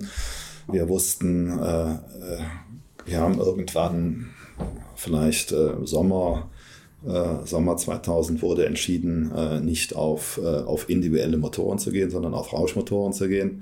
Und äh, mit welchen Karosserien man in den Start geht, äh, das war so, diese Konzeption war klar. Jetzt ging es in die Umsetzung rein und die Umsetzung war natürlich schon, äh, das war schon in der Masse auch vielfältig äh, und dann Auto hinzustellen, was äh, diesen ganzen Kosten und Zeitdruck und Teamdruck da auch gerecht wird. Das war nicht so ganz einfach. Ja. Alfred Heger war da immer so ein bisschen auch als Fahrer ja. mit eingebunden, oder? Ganz am Anfang. Ja, sag mal, wir hatten ja eigentlich eine, eine recht äh, schöne, illustre Truppe. Ja. Der Max Welti damals als, als Geschäftsführer und Leiter, Alfred Heger, mit dem wir auch die ganzen Tests gefahren haben. Äh, von den, von den ganzen, alle Entwicklungstests hat der Alfred ja gefahren, als neutraler Fahrer mit unserem eigenen Versuchsfahrzeug. Dann Christoph Meischak, der dann äh, Porsche Cup-Fahrer, auch immer eine, eine, sag ich mal, eine Amateur-Rennkarriere gemacht hatte. Lothar Pinske war dabei und bis zu einem gewissen Zeitpunkt auch dann der Thomas Ammerschläger. Äh, und dann hatten wir also eine Truppe zusammen, die ja äh, meine Wenigkeit, die natürlich dann unterschiedliche Schwerpunkte hatte, um die verschiedenen Jobs da zu erledigen. Wie ich dazu gestoßen bin, gab es ein rudimentäres Auto und dann haben wir innerhalb von drei Wochen ein Auto wirklich aus dem Boden gestampft und gezaubert und sind dann am 24. Oktober äh, 2000 im Rollout gefahren und haben, sind mit einem Auto gefahren, was zumindest fahrbereit war. Das Auto war weit davon entfernt, ein Rennauto zu sein. Letztendlich haben wir dann das Auto, was wir dann hier eingesetzt haben, verkauft haben, hat ein komplett anderes Fahrwerk, ein, ein ziemlich deutlich anderes Packaging. Ihre Dynamik blieb gleich. Das Chassis, also der Gitterrohrrahmen, wurde nochmal massiv geändert. Und da ist also dann ab da bis zum Verkauf oder bis zur Übergabe der Kits an die, an die Teams äh, ist also massiv Arbeit und Veränderung gemacht worden. Also das war schon das war schon herausfordernd, zumal man alles, was man macht, dann natürlich so machen muss, dass das auch auf, wir hatten damals fünf Silhouetten, mhm. das musste irgendwie zu diesen fünf Silhouetten passen. Äh, das war nicht so ganz trivial. Ich wollte ähm, gerade sagen, und sie mussten ja auch die ganzen ja, ja, Beschwerden ja. der Hersteller eigentlich, genau, die dann ja auch nicht wollten, dass ihre Silhouette benutzt Das ist das eine Thema, aber sag mal, sie müssten ja allein schon vom Thema Anordnung von irgendwelchen Aggregaten, der musste halt unter einen Opel passen, unter eine Audi-Silhouette äh, oder Jaguar, da musste ja alles passen. Und wenn sie irgendein Karosserieteil hatten, sie müssen ja auch in die Ersatzteilversorgung gehen. Ja? Ähm, und äh, weil ich damals so ein bisschen äh, so ein bisschen komisch fand, dass viele Leute das einfach nicht verstanden haben. Ähm, also die Leute, äh, die dann in der DTM waren, ja, die haben dann mit einer Hochnäsigkeit dieses Auto belächelt. Ähm, die haben es einfach nicht verstanden, das sage ich heute noch. Ähm, äh, die sind dann auch äh, als Schöpfer halt der, ja, des Motorsports in der Superklasse DTM meinten die alles, was irgendwie darunter ist, wirklich abtun zu müssen ich habe nie verstanden. Äh, ich habe mir die Namen gemerkt. Äh, und, ähm, und das ist so eine Sache, äh, ähm, man hätte einfach und friedlich nebeneinander leben können. Es gibt eine erste Liga, eine Bundesliga gibt es das auch. Es gibt eine Bundesliga, es gibt eine zweite Liga. Die hat einen anderen Ansatz. Übrigens, wonach sie heute alle wieder schreien. Mhm. Heute werden ja die Teams wieder so gelobt und so gepflegt ja, weil alle Hersteller weg sind. Also müssten immer wieder die Teams machen. Ähm, und das war natürlich damals äh, inklusive der äh, verschiedener Leute von der Presse, die sich also da herrlich drüber belustigt haben. Ja? Äh, ich bin aber relativ locker, weil wenn sie das halt nicht verstanden haben, haben sie nicht verstanden, kann ich nicht erklären. Man muss aber auch sagen, es hat nur ein einziges Auto gegeben auf der Welt. Und das ist wirklich so, weil es auf allen drei Disziplinen gefahren ist. Langstrecke, 24 Stunden. Äh, Langstreckenrennen gewonnen hat, 24 Stunden angeführt hat. Wir sind Rundstrecke gefahren, wir sind Oval gefahren. Mhm. Es gibt kein anderes Rennauto auf der Welt, was das jemals gemacht hat. und in einer Art und Weise nachher schon mit einem sehr, sehr pfiffigen Kit, wie man das Auto über einfache Umbaumaßnahmen den, den verschiedenen Situationen anpasst. Das war schon sehr pfiffig. Und das Ganze immer mal, je nachdem, was man macht, mal vier bis fünf. Weil man natürlich, je nachdem, wenn man an der, an der Karosserie, Aerodynamik gearbeitet hat, muss natürlich alles äh, spezifisch sein. Wenn am, am Fahrwerk war, war es relativ einfach, weil ja die Fahrwerke waren ja alle gleich war schon eine witzige Angelegenheit. Und wir sind auch die Einzigen gewesen, die jemals ein Ovalrennen gefahren haben. Die DTM ist dann immer durch die erste Kurve gekommen, ja, äh, im Lausitzring. wir sind äh, komplette Rennen da gefahren mit 20 Autos. Und die Schwierigkeit, dass man alles mal 20 machen muss, hat eine gewisse Vereinfachung, weil wir ja nicht die absolute Performance suchen. Wir brauchen eine relative Performance. Und dann muss das Auto jetzt nicht äh, in einem absoluten Raster das schnellste sein, sondern halt, man muss halt sehen, dass die Autos äh, untereinander gleich schnell sind. Mhm. Und das hat natürlich auch eine gewisse Vereinfachung äh, gebracht. Also bleibt man mal beim Diffuserwinkel hinten. In der DTM oder im, im Formel oder im GT kann ich gerne darüber diskutieren, was der richtige Diffuserwinkel ist. Der ist auch irgendwo optimal. Ähm, wir konnten halt solche Vereinfachungen machen, sagen, der Diffuserwinkel hinten ist so. Und weil der dann für alle gleich oder gleich schlecht ist. Das hat das dann schon vereinfacht. Aber wie gesagt, das hat dann dazu geführt, dass wir nachher einen sehr pfiffigen Kit hatten. Wir konnten innerhalb von einer halben Stunde im Lausitzring von Oval auf, äh, auf Rundstrecke umbauen. Das war schon nachher ein gutes Auto. Die Autos fahren ja anscheinend immer noch war schon ein mega Spaß. Ne? Eigentlich ist es eine Rennserie, wonach man sich heute die Finger lecken würde, oder? Ja. Also universell einsetzbar, relativ günstig. Mhm. Relativ muss man natürlich mal anfangen. Ja, das war schon, das war schon günstig. Für ja. das, was sie gebracht haben. Ja. Und natürlich die Show war einfach so geil. Mit diesem, mit diesem lauten Achtzylinder, der da, der losgeballert ja. hat. Das war halt das Coole. Ne? Ja. Und sie haben natürlich basierend da haben sie eben auch schon gesagt, sind dann von den Serienmotoren ab auf Einheitsmotoren umgestiegen. Mhm. Also es war so konzipiert, weil damals natürlich jeder Hersteller in diesen Mittelklasse-Autos Achtzylindermotor genau, ja. gebaut hat. Ja. Mercedes, BMW, sogar VW, Passat, ja. Ja. Toyota oder Nexus. Äh, gut, gibt es heute auch nicht mehr, aber sie sind dann auf Einheitsmotoren gegangen, weil es nicht möglich war, eigentlich die ganzen Serienmotoren auf ein Renngewicht zu trimmen oder auf eine Renn Ja, sag mal, sag, sag, mal das, das, wäre, das wäre damals der Tod der VHA gewesen. Äh, die wäre jetzt gar nicht an den Start gegangen. Das hat man zum Glück früh genug erkannt, weil auch die Motorkonzepte zu unterschiedlich waren, um da wirklich seriös äh, vier Motoren, also vier oder fünf Herstellermotoren draus zu bauen, die gleiche Leistungen haben. Auch weil ja es nicht äh, ersichtlich war am Anfang, welche Silhouette wie oft verkauft wird. Mhm. Es gab eine Motorenanalyse und dann hat man also eine Bewertung gemacht, auch was das kosten würde. Aus den vier oder fünf Grundmotoren halt vier oder fünf möglichst gleichwertige Motoren zu machen. Da sind sie schon beim ersten Thema. Die Diskussion mit den Teams fängt unmittelbar an, wo dann sagt, ja, ich könnte ja, aber mein, mein Motor ist ja schlechter und so kennt man ja alles. Und äh, war, das war äh, No-Win Game wäre das gewesen. Und dann war ich damals mitten in Amerika bei Rausch, habe mir dann mit die, die Werkstätten, die Motoren angeguckt und dann fiel dann relativ schnell die Entscheidung, das halt diesen Motor zu vereinheitlichen. Und das war sehr wahrscheinlich einer der Rettungsanker der VHZ zu dem Zeitpunkt. Mhm. Sonst hätte man das Projekt auch, also weder kosten noch zeitlich und auch technisch hinkriegen können. Das wäre, die, die kommen ja die nächsten Konsequenzen. Danach braucht man halt vier verschiedene Ausfuhranlagen. Danach braucht man vier oder fünf verschiedene äh, Ansaugstrichte, Ansaug, Ansaugsysteme. Kühlsysteme. Äh, Kühlanlagen. Äh, Kühlanlagen, äh, Kühlanlagen ja. Kühlwasserführung. Passt dann die Lenken an die gleiche Stelle hin. Ähm, äh, wie gehe ich mit äh, irgendeinem Gas, also wir hatten ja damals noch, einen, wenn ich das richtig weiß, einen Zug, einen Gaszug, einen echten Zug, also äh, war eine mechanische Steuerung der Drosselklappe. Äh, allein wie man Gaszug legt, hätte man vier oder fünf, theoretisch vier oder fünf verschiedene Gaszüge haben müssen, mhm. ja, damit man die Autos zusammenbaut. Das wäre auch heute für keinen beherrschbar, ähm, äh, nicht in einer solchen Struktur. Ich möchte euch noch meinen Partner dieser Folge vorstellen und das ist die Firma Kali. Und die machen etwas, wovon ich lange geträumt habe, nämlich immer, wenn ich mal wieder große Rechnungen für kleine Arbeiten am Auto präsentiert bekommen habe. Ich erinnere mich da an meinen Wunsch, bei einem früheren Fahrzeug einige Programmierungen wie Blinkerbestätigung beim Abschließen und so weiter ändern zu lassen. Ich bin fast hinübergekippt bei den Preisvorstellungen des Händlers. Fehlercodes sind auch so eine Sache, wo man vielleicht gerne mal selbst draufschauen würde und nicht zuletzt werden über immer mehr Sensoren am Auto immer immer mehr Daten erfasst und dafür gefühlt immer weniger Infos an den Fahrer weitergegeben. Auch unfair. Oder habt ihr noch ein Ölthermometer oder das Manometer für Öldruck im Armaturenbrett? Ich nicht.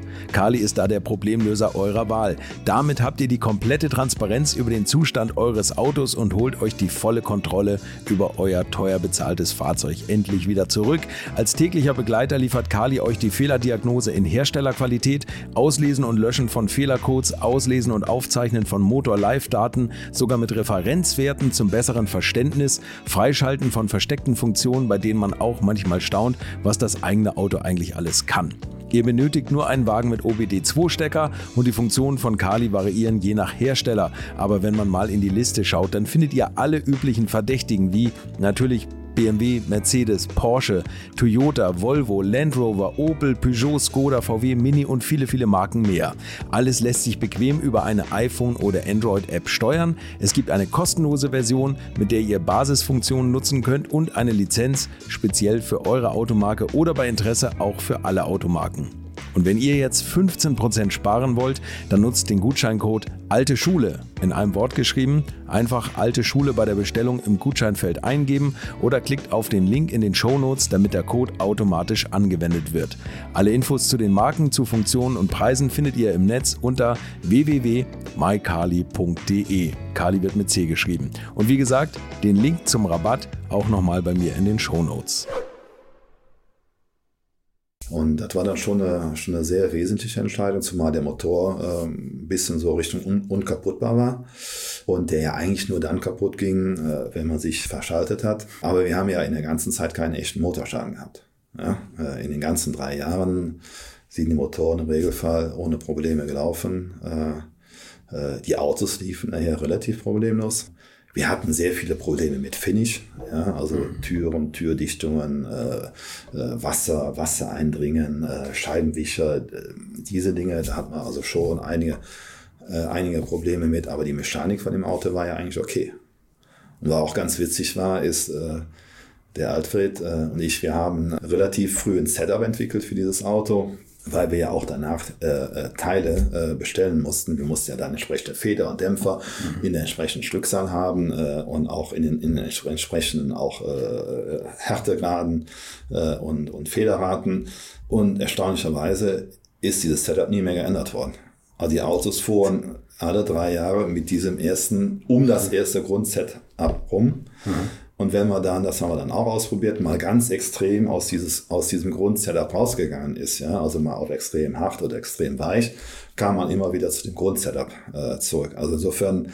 Alfred Heger gute Arbeit gemacht. Äh, haben wir da, glaube ich, ganz gute Arbeit gemacht, ja. ja wenn also dieses Grundsetup dann äh, über drei Jahre dann so, äh, so funktioniert hat. Ne? Was war das für ein Motor?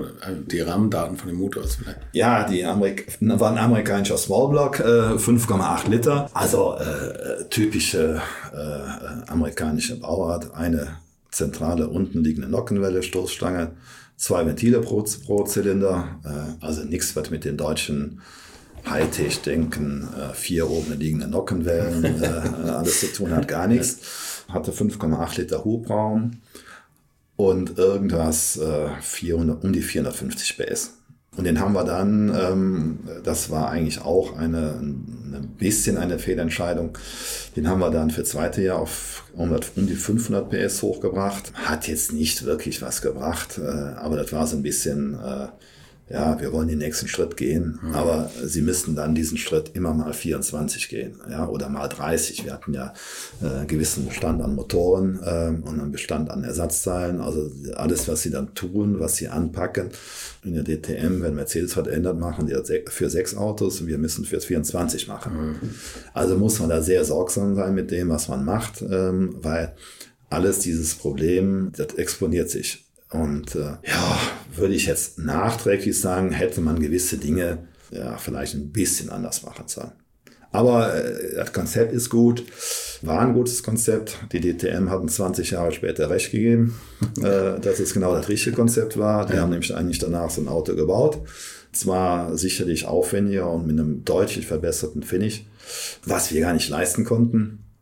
Und wir sind eigentlich, unser, unser Finish-Problem war auch so ein bisschen, ja, so das, das Problem in der Wertigkeit des Autos. Mhm. Dass das bei den anderen aus anderen Motorsportklassen nicht so als, als so ein hochwertiges Rennauto vorkam.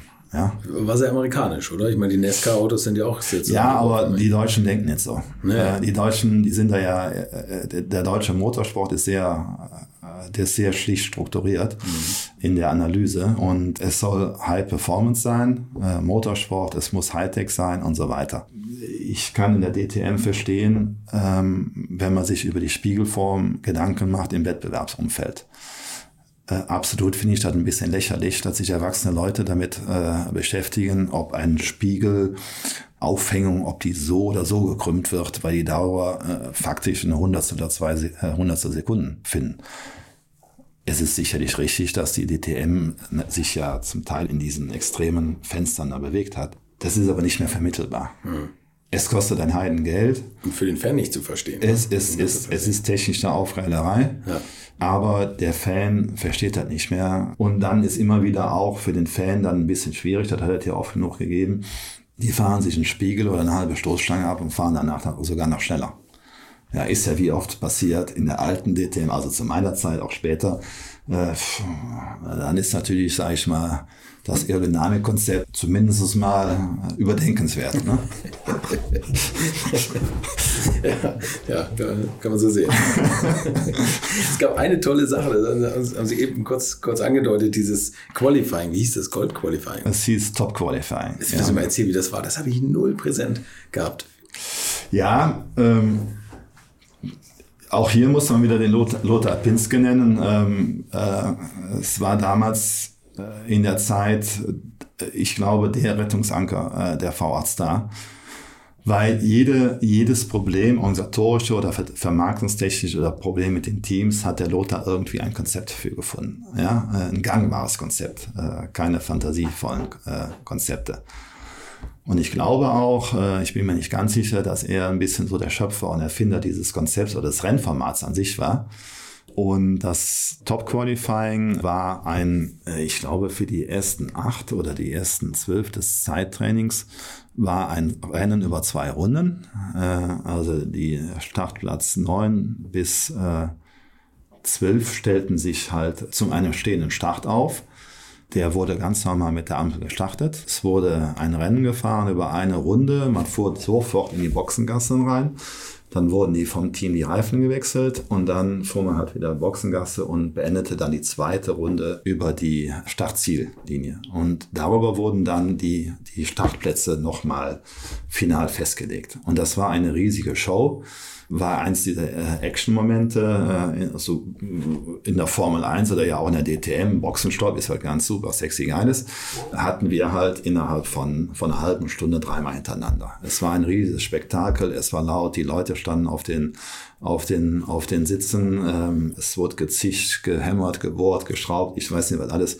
Es war ein riesiges Spektakel. Und es gab da mal sogar ein Denkmodell, dass wir gesagt haben, eigentlich müsste man mal in der Arena auf Schalke nach einem Fußballspiel das Feld rausrollen. Ja, man kann ja diesen, diesen, dieses, dieses Rasen, äh, rausrollen, Rasen rausrollen. Ja. Äh, geht natürlich alles technisch nicht. Und dann müsste man mal vor 60.000 einen ganzen Tag nur Top-Qualifying fahren. die Leute, die Leute wären, glaube ich, sowas von geflecht. Und es war ein super Format. Es hat allen riesigen Spaß gemacht. Es war ja auch, dass die Teams da damit zu, zur Geltung kamen. Ja? Also das Team, das Reifenwechseln, dass das ja mit entscheidend ist Teil für die Start auf, ja, ja, Teil des Qualifyings, ja. Äh, dass das mit entscheidend ist für die Gesamtperformance am Wochenende, war natürlich schon super klasse. Die Leute haben das geliebt. Ja, und da haben wir richtig den Motorsport zum Teamsport gemacht ja, und das eben auch gezeigt. Ne? Ja, ja, absolut. Ja, ja. Eine tolle Serie. Eigentlich schade, dass das so nicht mehr, ja. nicht mehr läuft. Ne? Wer weiß, was ich dann sonst heute machen würde wenn es dann. Äh, ja, wenn es da weiter, wenn es, ja, ich habe ja dann nach 2003, wie VOZ da dann äh, auf oder eingestellt wurde, dann habe ich mich ja dann anders beruflich orientiert. Es war dann genug Motorsport. Und ähm, auch wenn ich es viel später recht behalten habe, äh, äh, der Motorsport hat sich ja nicht wirklich entwickelt. Ja. ja die, äh, die großen Hersteller sind die großen Hersteller und dann läuft man denen hinterher, ähm, hechelt denen mehr oder weniger hinterher, weil man natürlich da in dem, in dem Pool der Teams mit sein will. Äh, und wenn die Hersteller oder äh, auf einmal keine Lust mehr haben, warum auch immer, dann bist du genauso weg. Ja? Ein Schnitzer ist jetzt nach wie vielen Jahren BMW ist weg. 60? Keine Ahnung, ja. Ähm, und das ist auch ein bisschen merkwürdig. Und ähm, äh, weil die Hersteller, ähm, das ist ein Irrglaube, dass die Hersteller die Interessen des Sports vertreten. Die Hersteller haben ein Interesse, ein Produkt oder, oder eine Markenstrategie äh, zu fahren. Und wenn dann der Motorsport dazu passt, dann machen sie es. Und wenn er nicht dazu passt, machen sie was anderes. Die machen nicht umsonst Biathlon oder irgendwas anderes, ja, wo irgendwelche Autos im Hintergrund stehen, die eigentlich mit dem Biathlon ja nichts zu tun haben. Es geht um eine Markenstrategie oder, oder, oder vielleicht eine Produktstrategie. Und wenn der Motorsport dazu passt, dann machen sie ihn. Wenn er nicht dazu passt, machen sie genauso nicht. Und da gibt es auch keine Dinge, äh, die man dann noch äh, dagegen ähm, machen kann. Äh, das sind dann Konzernentscheidungen, zum Teil übergeordnete Konzernentscheidungen. Ähm, Formel E war jetzt mal drei Jahre super spannend. BMW geht, glaube ich, raus oder ist schon draußen. Audi geht raus. Äh, weil man halt einfach sieht, dass das scheinbar das technologische Ziel, was man erarbeiten wollte für eigene Entwicklungen, ja, ist erreicht. Es ist nichts mehr zu kommunizieren. Also watch jetzt. Warum 50 Millionen Euro im Jahr ausgeben, damit da so zwei Kisten rumfahren, die ein bisschen Strom verbrauchen? Ja. Der Transfer zu den E-Autos fehlt irgendwie, ne? Scheinbar. Also ich ja. höre nicht, dass man E-Autos mit der Kompetenz aus der Formel E verkauft. Ja, und das, das E-Auto hat natürlich auch, ähm, man schafft es, äh, man schafft es im Moment, glaube ich, nicht, irgendeine emotionale Bindung zu dem E-Auto herzustellen, beziehungsweise auch die Performance von dem E-Auto darzustellen. Mhm. Mit dieser Art von E-Autos. Ähm, was ich wiederum super sexy finde, sind diese, diese, diese IDR von, von VW.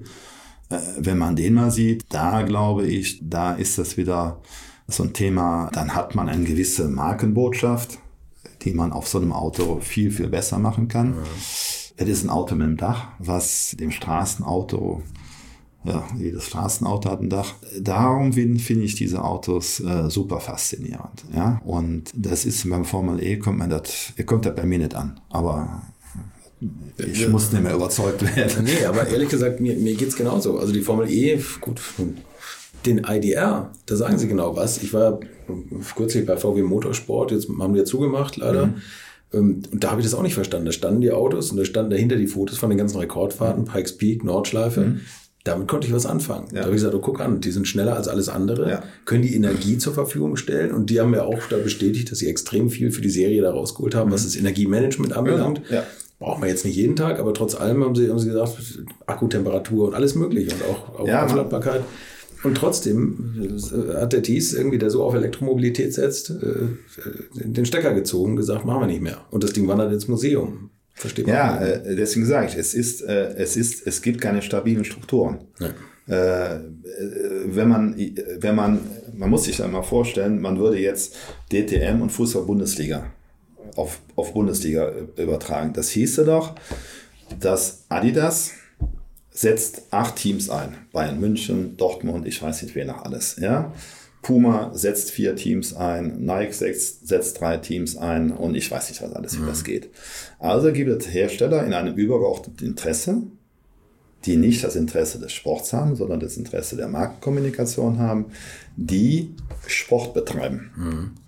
Und wenn ich das nochmal äh, übertrage auf Motorsport, dann sagt dann nachher nicht der Dr. Ulrich von Audi, ähm, Timo dreht ihn jetzt rum oder Alfred, du lässt jetzt den wen auch immer vor, sondern dann würde der sagen, also lieber Bayern München, heute spielt er gegen Dortmund und Dortmund gewinnt. mhm. So, es ist, das ist ein ganz extremer Vergleich, eine komplette Abstrahierung, die ein bisschen zynisch ist, vielleicht auch ein bisschen unsachlich ist. Das würde aber keinen Mensch interessieren. Ja, diese Art von Fußball. Ja. Und das ist im Motorsport äh, gang und gäbe, aber natürlich auch, weil natürlich das Sportgerät von einem solchen Hersteller kommt, das wesentliche Sportgerät. Ja. Ein Ball und Fußballschuhe kriegen im Zweifelsfall von wem anders. Mhm. Das ist natürlich klar, man, diese technische Basis kommt von einem Hersteller und diese technische Basis kann kein Privater schaffen. Mhm sind wir wieder beim Vororts da. Die technische Basis hat da auch kein Privater schaffen können. Mhm, ja? ja, klar. Ähm, es gibt ja scheinbar äh, Bestrebungen in Deutschland, Europa, ein, äh, eine Plattform zu bauen für Tourenwagen E-Rennen. Da bin ich mal gespannt, wie das Thema ausfällt. Das wird das Gleiche sein. Da wird es Hersteller geben, die finden das klasse, weil sie auf einmal Motorsport treiben können mit einer für relativ geringe Eintrittskosten und auch Teams. Wenn aber dann dieses Konzept, dieses Technologiekonzept den Herstellerinteressen wieder widerspricht, weil er irgendeine andere Art von, ich weiß nicht was hat, ja, dann wird er dieses System genauso, dieses Fahrzeug, dieses Konzept genauso boykottieren, wie er andere Systeme boykottiert. Mhm. Deswegen müsste es eigentlich von nationalen oder von internationalen Sportorganisationen müsste es Fahrzeugkits geben, die man kaufen kann für kleines Geld, wo kein Hersteller dann hat. Mhm. Ja, eine FIA muss eigentlich sagen, wenn die Motorsport machen will, ihr könnt ein Auto da, da, da kaufen, der Motor steht FIA drauf, ja, der kann von Renault gebaut werden, von Mercedes, von, von wem auch immer, von mhm. Volkswagen und der ist auf der ganzen Welt. Und in, in, in Australien fahren wir nur mit dem Renault-Motor oder mit dem Vauxhall-Motor und in Amerika fahren wir mit dem Motor, damit man da ein bisschen, ich weiß nicht, was machen kann. Äh, so, das, und das ist komplett, das, das ist im Motorsport organisatorisch, technisch kaum möglich. Und deswegen hält man immer den Hersteller. Und deswegen haben auch äh, äh, die Hersteller bringen es hoch und machen es kaputt. Vor 24 Stunden ist genau das gleiche Thema. Wird hochgebracht von den Herstellern und wir müssen, dass die Hersteller kommen und so weiter. Privatteams werden an die Seite gedrängt. Ne? Werden an die Seite gedrängt ja. und nächstes Jahr steht wieder irgendeiner vom ADAC da vorne und sagt, wie toll doch und wie wichtig die privaten Teams sind. Ja. Die Geschichte wiederholt sich. Wie kann man das denn lösen? Nur, nur ja, also ein überregionales Auto wird es nicht geben von der FIA, das werden die nicht ja. hinbekommen. Ja. Eigentlich ist entweder die Zukunft sowas wie die V8 Starserie, dass sich ein paar Leute zusammentun, einen Sponsor haben, der auch tatsächlich konsequent dran bleibt. Ist auch immer schwerer zu finden. Also eigentlich besiegeln wir gerade das Ende des Motorsports, wie wir ihn kennen. Na, es, ist, es ist schwierig daran noch zu glauben, weil ich glaube eben auch die Hersteller, die sich alle nach und nach von der Verbrennertechnik verabschieden oder zumindest das Große in die, in die Presse geben, warum sollen die noch Motorsport mit, ihren, mit ihrer Kernkompetenz Motor betreiben? Also Verbrennungsmotoren im Motorsport werden wahrscheinlich von den Herstellern immer uninteressanter und, und, und immer weniger gefeatured werden. Ja, ich, ich, die Frage ist halt immer, was, was der Motorsport kommunizieren soll. Hm. Ähm, und ähm, darüber kommt natürlich auch in der nächsten Konsequenz äh, die Antwort nach dem Konzept. Ein Tourenwagen wird heutzutage nichts mehr technisch kommunizieren. Ja, weil das Straßenauto im Regelfall äh, höhere Leistungsdaten hat als heutzutage kastrierter Tourenwagen. Mhm. Ja. Und darüber gewinnen sie nichts mehr. Das ist der Unterschied ja zu DTM Anfang oder 80er, 90er Jahre, sagen wir bis Mitte der 90er Jahre, wo im Prinzip das Top-of-the-Line-Auto war das Motorsportauto. Hm. Ja. Der Kaliber, der im Laden stand, hatte irgendwie wie viel PS und der 500 PS Kaliber war der Motorsport. Ja, genau. Heute, äh, es gab eine C-Klasse oder wie auch immer in der DTM, die hatte 500 PS oder wie auch immer. Ich fahre zum Mercedes-Händler und kaufe mir da so eine aufgebaute 6,3 Liter Kiste mit 550 PS. Ja. ja? Also was will ich denn da noch äh, im Motorsport technisch kommunizieren? Man schaut nicht mehr auf zum Motorsport. Nee, genau. Und wenn ich dann sage, das Auto fährt 250, ja, dann jedes Auto fährt jeder, jeder TDI-Fahrer fährt 250. Und da ist, kommt jetzt das Problem, dass dieses trotzdem hochleistungsfähige von diesen Autos und auch was die Fahrer machen und auch was die Teams machen, das ist gar nicht mehr transportierbar. Dir fehlt als Zuschauer die Möglichkeit, die Leistung einzuschätzen. Hm. Und das ist, warum ist Skispringen so interessant? Weil 99,9% der Zuschauer noch nicht mal auf die Schanze hochgehen würden, ja. geschweige denn darunter springen würden. Ja. Also ist relativ einfach sichtbar, dass das, was der da macht, outstanding ist. Ja. Der hat erstens schon mal Mut und da zweitens runterzukommen, ohne sich was zu brechen, ist schon mal die nächste Hürde. Und er könnte sich was brechen. Ja, und er könnte also. sich was brechen. Und wenn er das dann noch gewinnt, ist klar, dass das eine herausragende Leistung ist. Ja. Und das schafft der Motorsport im Tourenwagenbereich nicht mehr, das zu transportieren. Nicht falsch verstehen, das sind herausragende Leistungen. Mhm. Sowohl von den Autos als auch von den Teams, die die einsetzen. Wenn du da im 100 äh, Sekundenbereich bist im, im Qualifying, musst du nicht 99,9% bringen, du musst 100% bringen. Und auch die Fahrer bringen ganz herausragend. Aber das Transportieren, dass das eine herausragende Leistung ist, das schafft der Motorsport meiner Meinung nach ganz schlecht. Mhm. Und da habe ich keine Idee zu, wie, das, äh, wie, man das, äh, wie man das lösen kann. Sie sehen also an meinen Antwort, dass ich mich damit beschäftige irgendwie, ohne mich damit aktiv zu beschäftigen. Äh, aber das führt ja letztendlich auch dazu, dass ich gesagt habe, also der Motorsport wird relativ unspannend, wie er mhm. gerade ist. Und diese Abhängigkeiten von irgendwelchen Leuten, die da zum Teil in Großherrenmanier da Entscheidungen treffen, was soll's, brauche ich nicht. Für mich ist erwachsen genug, dass ich meine eigenen Entscheidungen treffen kann. Also insofern äh, ist das ein sehr, sehr schwieriges Thema, was der Motorsport da zu lösen hat. Äh, die Umweltdiskussion kommt natürlich noch dazu. Ist natürlich auch gerade die Zeit nicht gerade so wirklich äh, passend. Für mich sind vollkommen sinnlose Konzepte, dieses, dieses Extreme Racing da mit diesen Autos, wo man dann irgendwie an besonders belasteten Plätzen hinfährt und dann irgendwelche Rallyes fährt oder Speed Rallyes. Äh, das geht ein Jahr gut, dann nehmen die das Schiff, wo die Autos draufstehen und schieben das in irgendeinen Hafen. Da weiß ja nicht, was die Botschaft sein soll. Wir fahren dahin, wo die Umwelt belastet ist, um das zu zeigen. Den nimmt, den nimmt da keiner für ernst. Ja, wie kommen die denn dahin? Ja, mit dem Segelboot.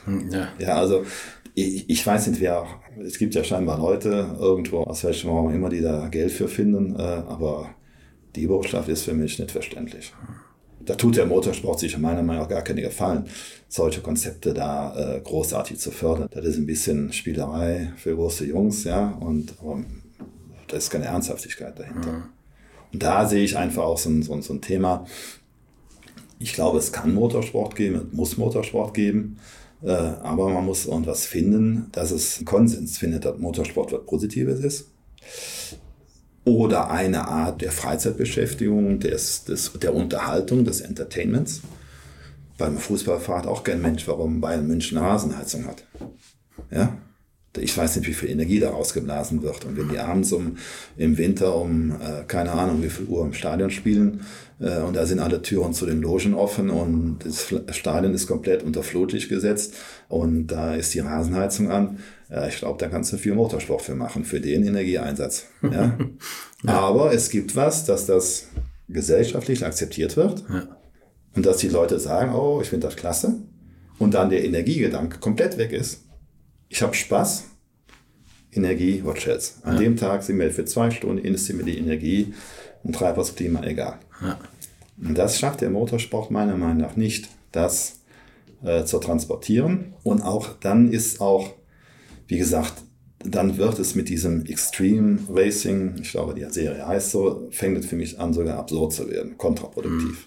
Das ja. ist ja fast so ein bisschen ironisch dann. Ne? So, ja, ist ein bisschen. Wir tun was für die Umwelt. Vielleicht ja. muss auch gar nicht der Motorsport da, da der Vorreiter sein. Ich meine, die sollen mit E-Fuels fahren, eigentlich CO2-neutral, ja. aber ja, ihr werdet bei uns auch Sachen finden, genau wie bei der Formel E mit den, mit den Dieselaggregaten, habe ich jetzt auch schon ein paar Mal erwähnt, oder Professor Indra oder so. Mag sich auch inzwischen geändert haben, aber natürlich, solange es so ist, finde ich, muss man drüber lachen, ja. weil das ist einfach albern und absurd und das hervorzukehren, ist, wie Sie sagen, tut dem Sport nicht gut. Ja. Und es gibt da genügend andere, genügend andere Technologien. E-Fuels fände ich ein ganz spannendes Thema, weil es ja auch ein, ein, ein gesellschaftliches äh, Diskussion ist. Ähm, E-Mobility im Sinne, dass ich sage, man hat eine Batterie, die über eine, im Idealfall über erneuerbare Energien geladen wird äh, ist ja ein Thema. Aber das löst ja nicht alle Antriebsprobleme von irgendwelchen Aggregaten, die wir grundsätzlich haben. Äh, wir werden Aggregate brauchen, die aus unterschiedlichen Energiequellen äh, ähm, betrieben werden. Da ist E-Fuels ein Thema, Power to Gas äh, sind diese Themen. Da steckt ja immer mal eine erneuerbare Energiequelle drin, plus eine Wandlung in einen anderen, in einen anderen Energieträger, mit der wiederum Wandlung dann auf eine andere äh, Energie.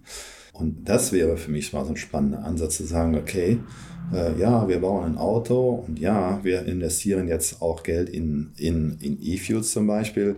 Wie können wir eine komplett geschlossene Kette machen, dass wir diese Autos, die wir da betreiben, die sind CO2-neutral. Und weil es auch diese Technik, äh, da können sich ja Grüne am Kopf stellen mit ihren batteriegetriebenen Autos die Konzepte sind ja relativ dämlich. Ja? Äh, man schleppt äh, 500, 800 Kilogramm Batterien durch die Gegend, damit halt die Eltern 30 Kilo Kind äh, zur, zur Schule bringen. Ja? Das ist nicht sonderlich intelligent. Das ist im Moment nur der Not geschuldet, dass man so unter politischem Druck ist, dass man was anderes als Verbrenner machen muss. das ist schon ein bisschen perfide. Und da sehe ich was super Spannendes, wenn man sagt, äh, wie kann ich so eine, so eine Motorsportkette aufbauen auf komplett erneuerbaren Strang. Mutmaßlich kumuliert CO2 neutral weil man dann auch in die Förderung von anderen Technologien reinkommt, ja, Power to Gas oder ähm, E-Fuels, äh, wasserstoffgetriebene Antriebe. Das wäre man nicht, äh, der aufrecht äh, ist ja an diesem, äh, ja. soll man auch mal wieder Respekt vor einem aufrecht haben. Schwieriger Mensch, aber wenn er nicht so wäre, wie er wäre, würde der mit seinen 80 Jahren nicht so ein Konzept machen. Hätte auch nicht so eine Firma gebaut, wie AMG ist. Mhm. Das kann ein super Konzept werden. Auch gesellschaftlich akzeptiert dass man sagt, der Rennsport, ja, der verbraucht Energie, aber der Rennsport schafft es in sich, diese Energie neutral zu gewinnen. Da muss ich sagen, ähm, das, das wäre was. Äh, da, das finde ich super spannend. Wenn er mich anrufen würde, was er natürlich nicht tut, ob ich da mitarbeiten würde, äh, würde ich am nächsten Tag, würde ich da mitmachen. Weil das, das hat, da ist so viel Smartes drin, so viele smarte Ideen sind da drin, so viel smartes Denken. Diese batteriegestützten Dinger sind dann fast schon wieder trivial dagegen. Ja, dagegen. Sind nicht trivial. Aber naja, aber wir werden es ja. nicht lösen können. Nee. Aber wir schauen uns mal genau dieses Aufrechtkonzept an. Ja, sehr spannend. Sehr spannend. Herr Kaiser, Mensch, das war ein, eigentlich ein tolles Schlusswort, aber wir müssen noch zu meiner letzten Frage kommen. Oh. Ja, die letzten 50 Liter Sprit, wo wir, eigentlich ist es genau das Thema. Angenommen, das Rogel geht aus und jeder kriegt nochmal 50 Liter. In welchem Auto und auf welcher Strecke verfahren Sie es? Sie haben gar keine Rennambitionen selber gehabt, ne? Nee. Als Fahrer. Äh, Na gut. Also, man, man, muss dann auch sehen, wo seine Grenzen sind. Ich glaube, ich wäre kein guter Rennfahrer. Es wird eine Genussfahrt. Es wäre eine Genussfahrt. In welchem Wagen? In einem McLaren. Also, also 50 Kilometer, 50 Liter Sprit, ich käme natürlich nicht so weit, aber die letzten 50 Kilometer, die würde ich mir dann wirklich gönnen. Ja, 50 Liter. 50 Liter, 50 ja. Liter. Äh, die, das wäre ein McLaren und äh, die würde ich dann damit äh, verbraten oder verheizen. Auf welcher Strecke? Ähm, müsste ich noch überlegen. Die Frage kommt jetzt ein bisschen unvorbereitet, äh, aber äh, es gibt da so ein, so ein, paar, so ein paar Sachen, äh, aber die Eifel bietet, glaube ich, hinreichend äh, äh, Möglichkeiten, diese 50 Liter sinnvoll äh, umzusetzen. Okay. Welcher McLaren genau? Wer ist? Ähm, Bestand heute, äh, ich bin ja in der glücklichen Situation, so ein Auto zu besitzen. Ich würde den auch dann, ich würde mir kein extra neues Auto kaufen, sondern ich würde dann den, den ich habe, dafür nehmen. Und das ist ein, ähm, ein MP4 12C. Ein wunderschönes Auto. Übrigens auch nach meiner Einschätzung ein äh, relativ auch ein intelligentes Auto, ähm, ein Leichtbauauto. Eine der Themen Energiereduzierung ist Leichtbau, ein super mhm. leichtes Auto mit 1350 Kilo und ultra schön, äh, immer noch nach zehn Jahren Bauzeit. Und den würde ich dann dafür einsetzen und einen Liter oder zwei überlassen, damit man so alle Jahre nochmal starten kann. Herr Kaiser, vielen Dank fürs Gespräch. Sehr gerne, danke. Das war Peter Kaiser und ich finde, von solchen Leuten gibt es inzwischen leider viel zu wenige im aktuellen Motorsport. Aber vielleicht meldet sich ja Hans-Werner Aufrecht bei ihm und immerhin findet man die Firma, bei der Peter Kaiser jetzt tätig ist, ab und zu mal auf einigen Rennautos. Und ein Kraftwalzenauto könnt ihr bei mir auf YouTube bewundern. Einen historischen Porsche RSR, sehr zügig über die Nordschleife pilotiert und das von keinem geringeren als Christian Menzel. In den Shownotes, da findet ihr den Link zu dem Video. Viel Spaß damit und bis zur nächsten Woche. Infos, Bilder und alles Wissenswerte unter der Internetadresse www.alte-schule-podcast.de. Alte Schule ist ein Podcast aus den WakeWord Studios.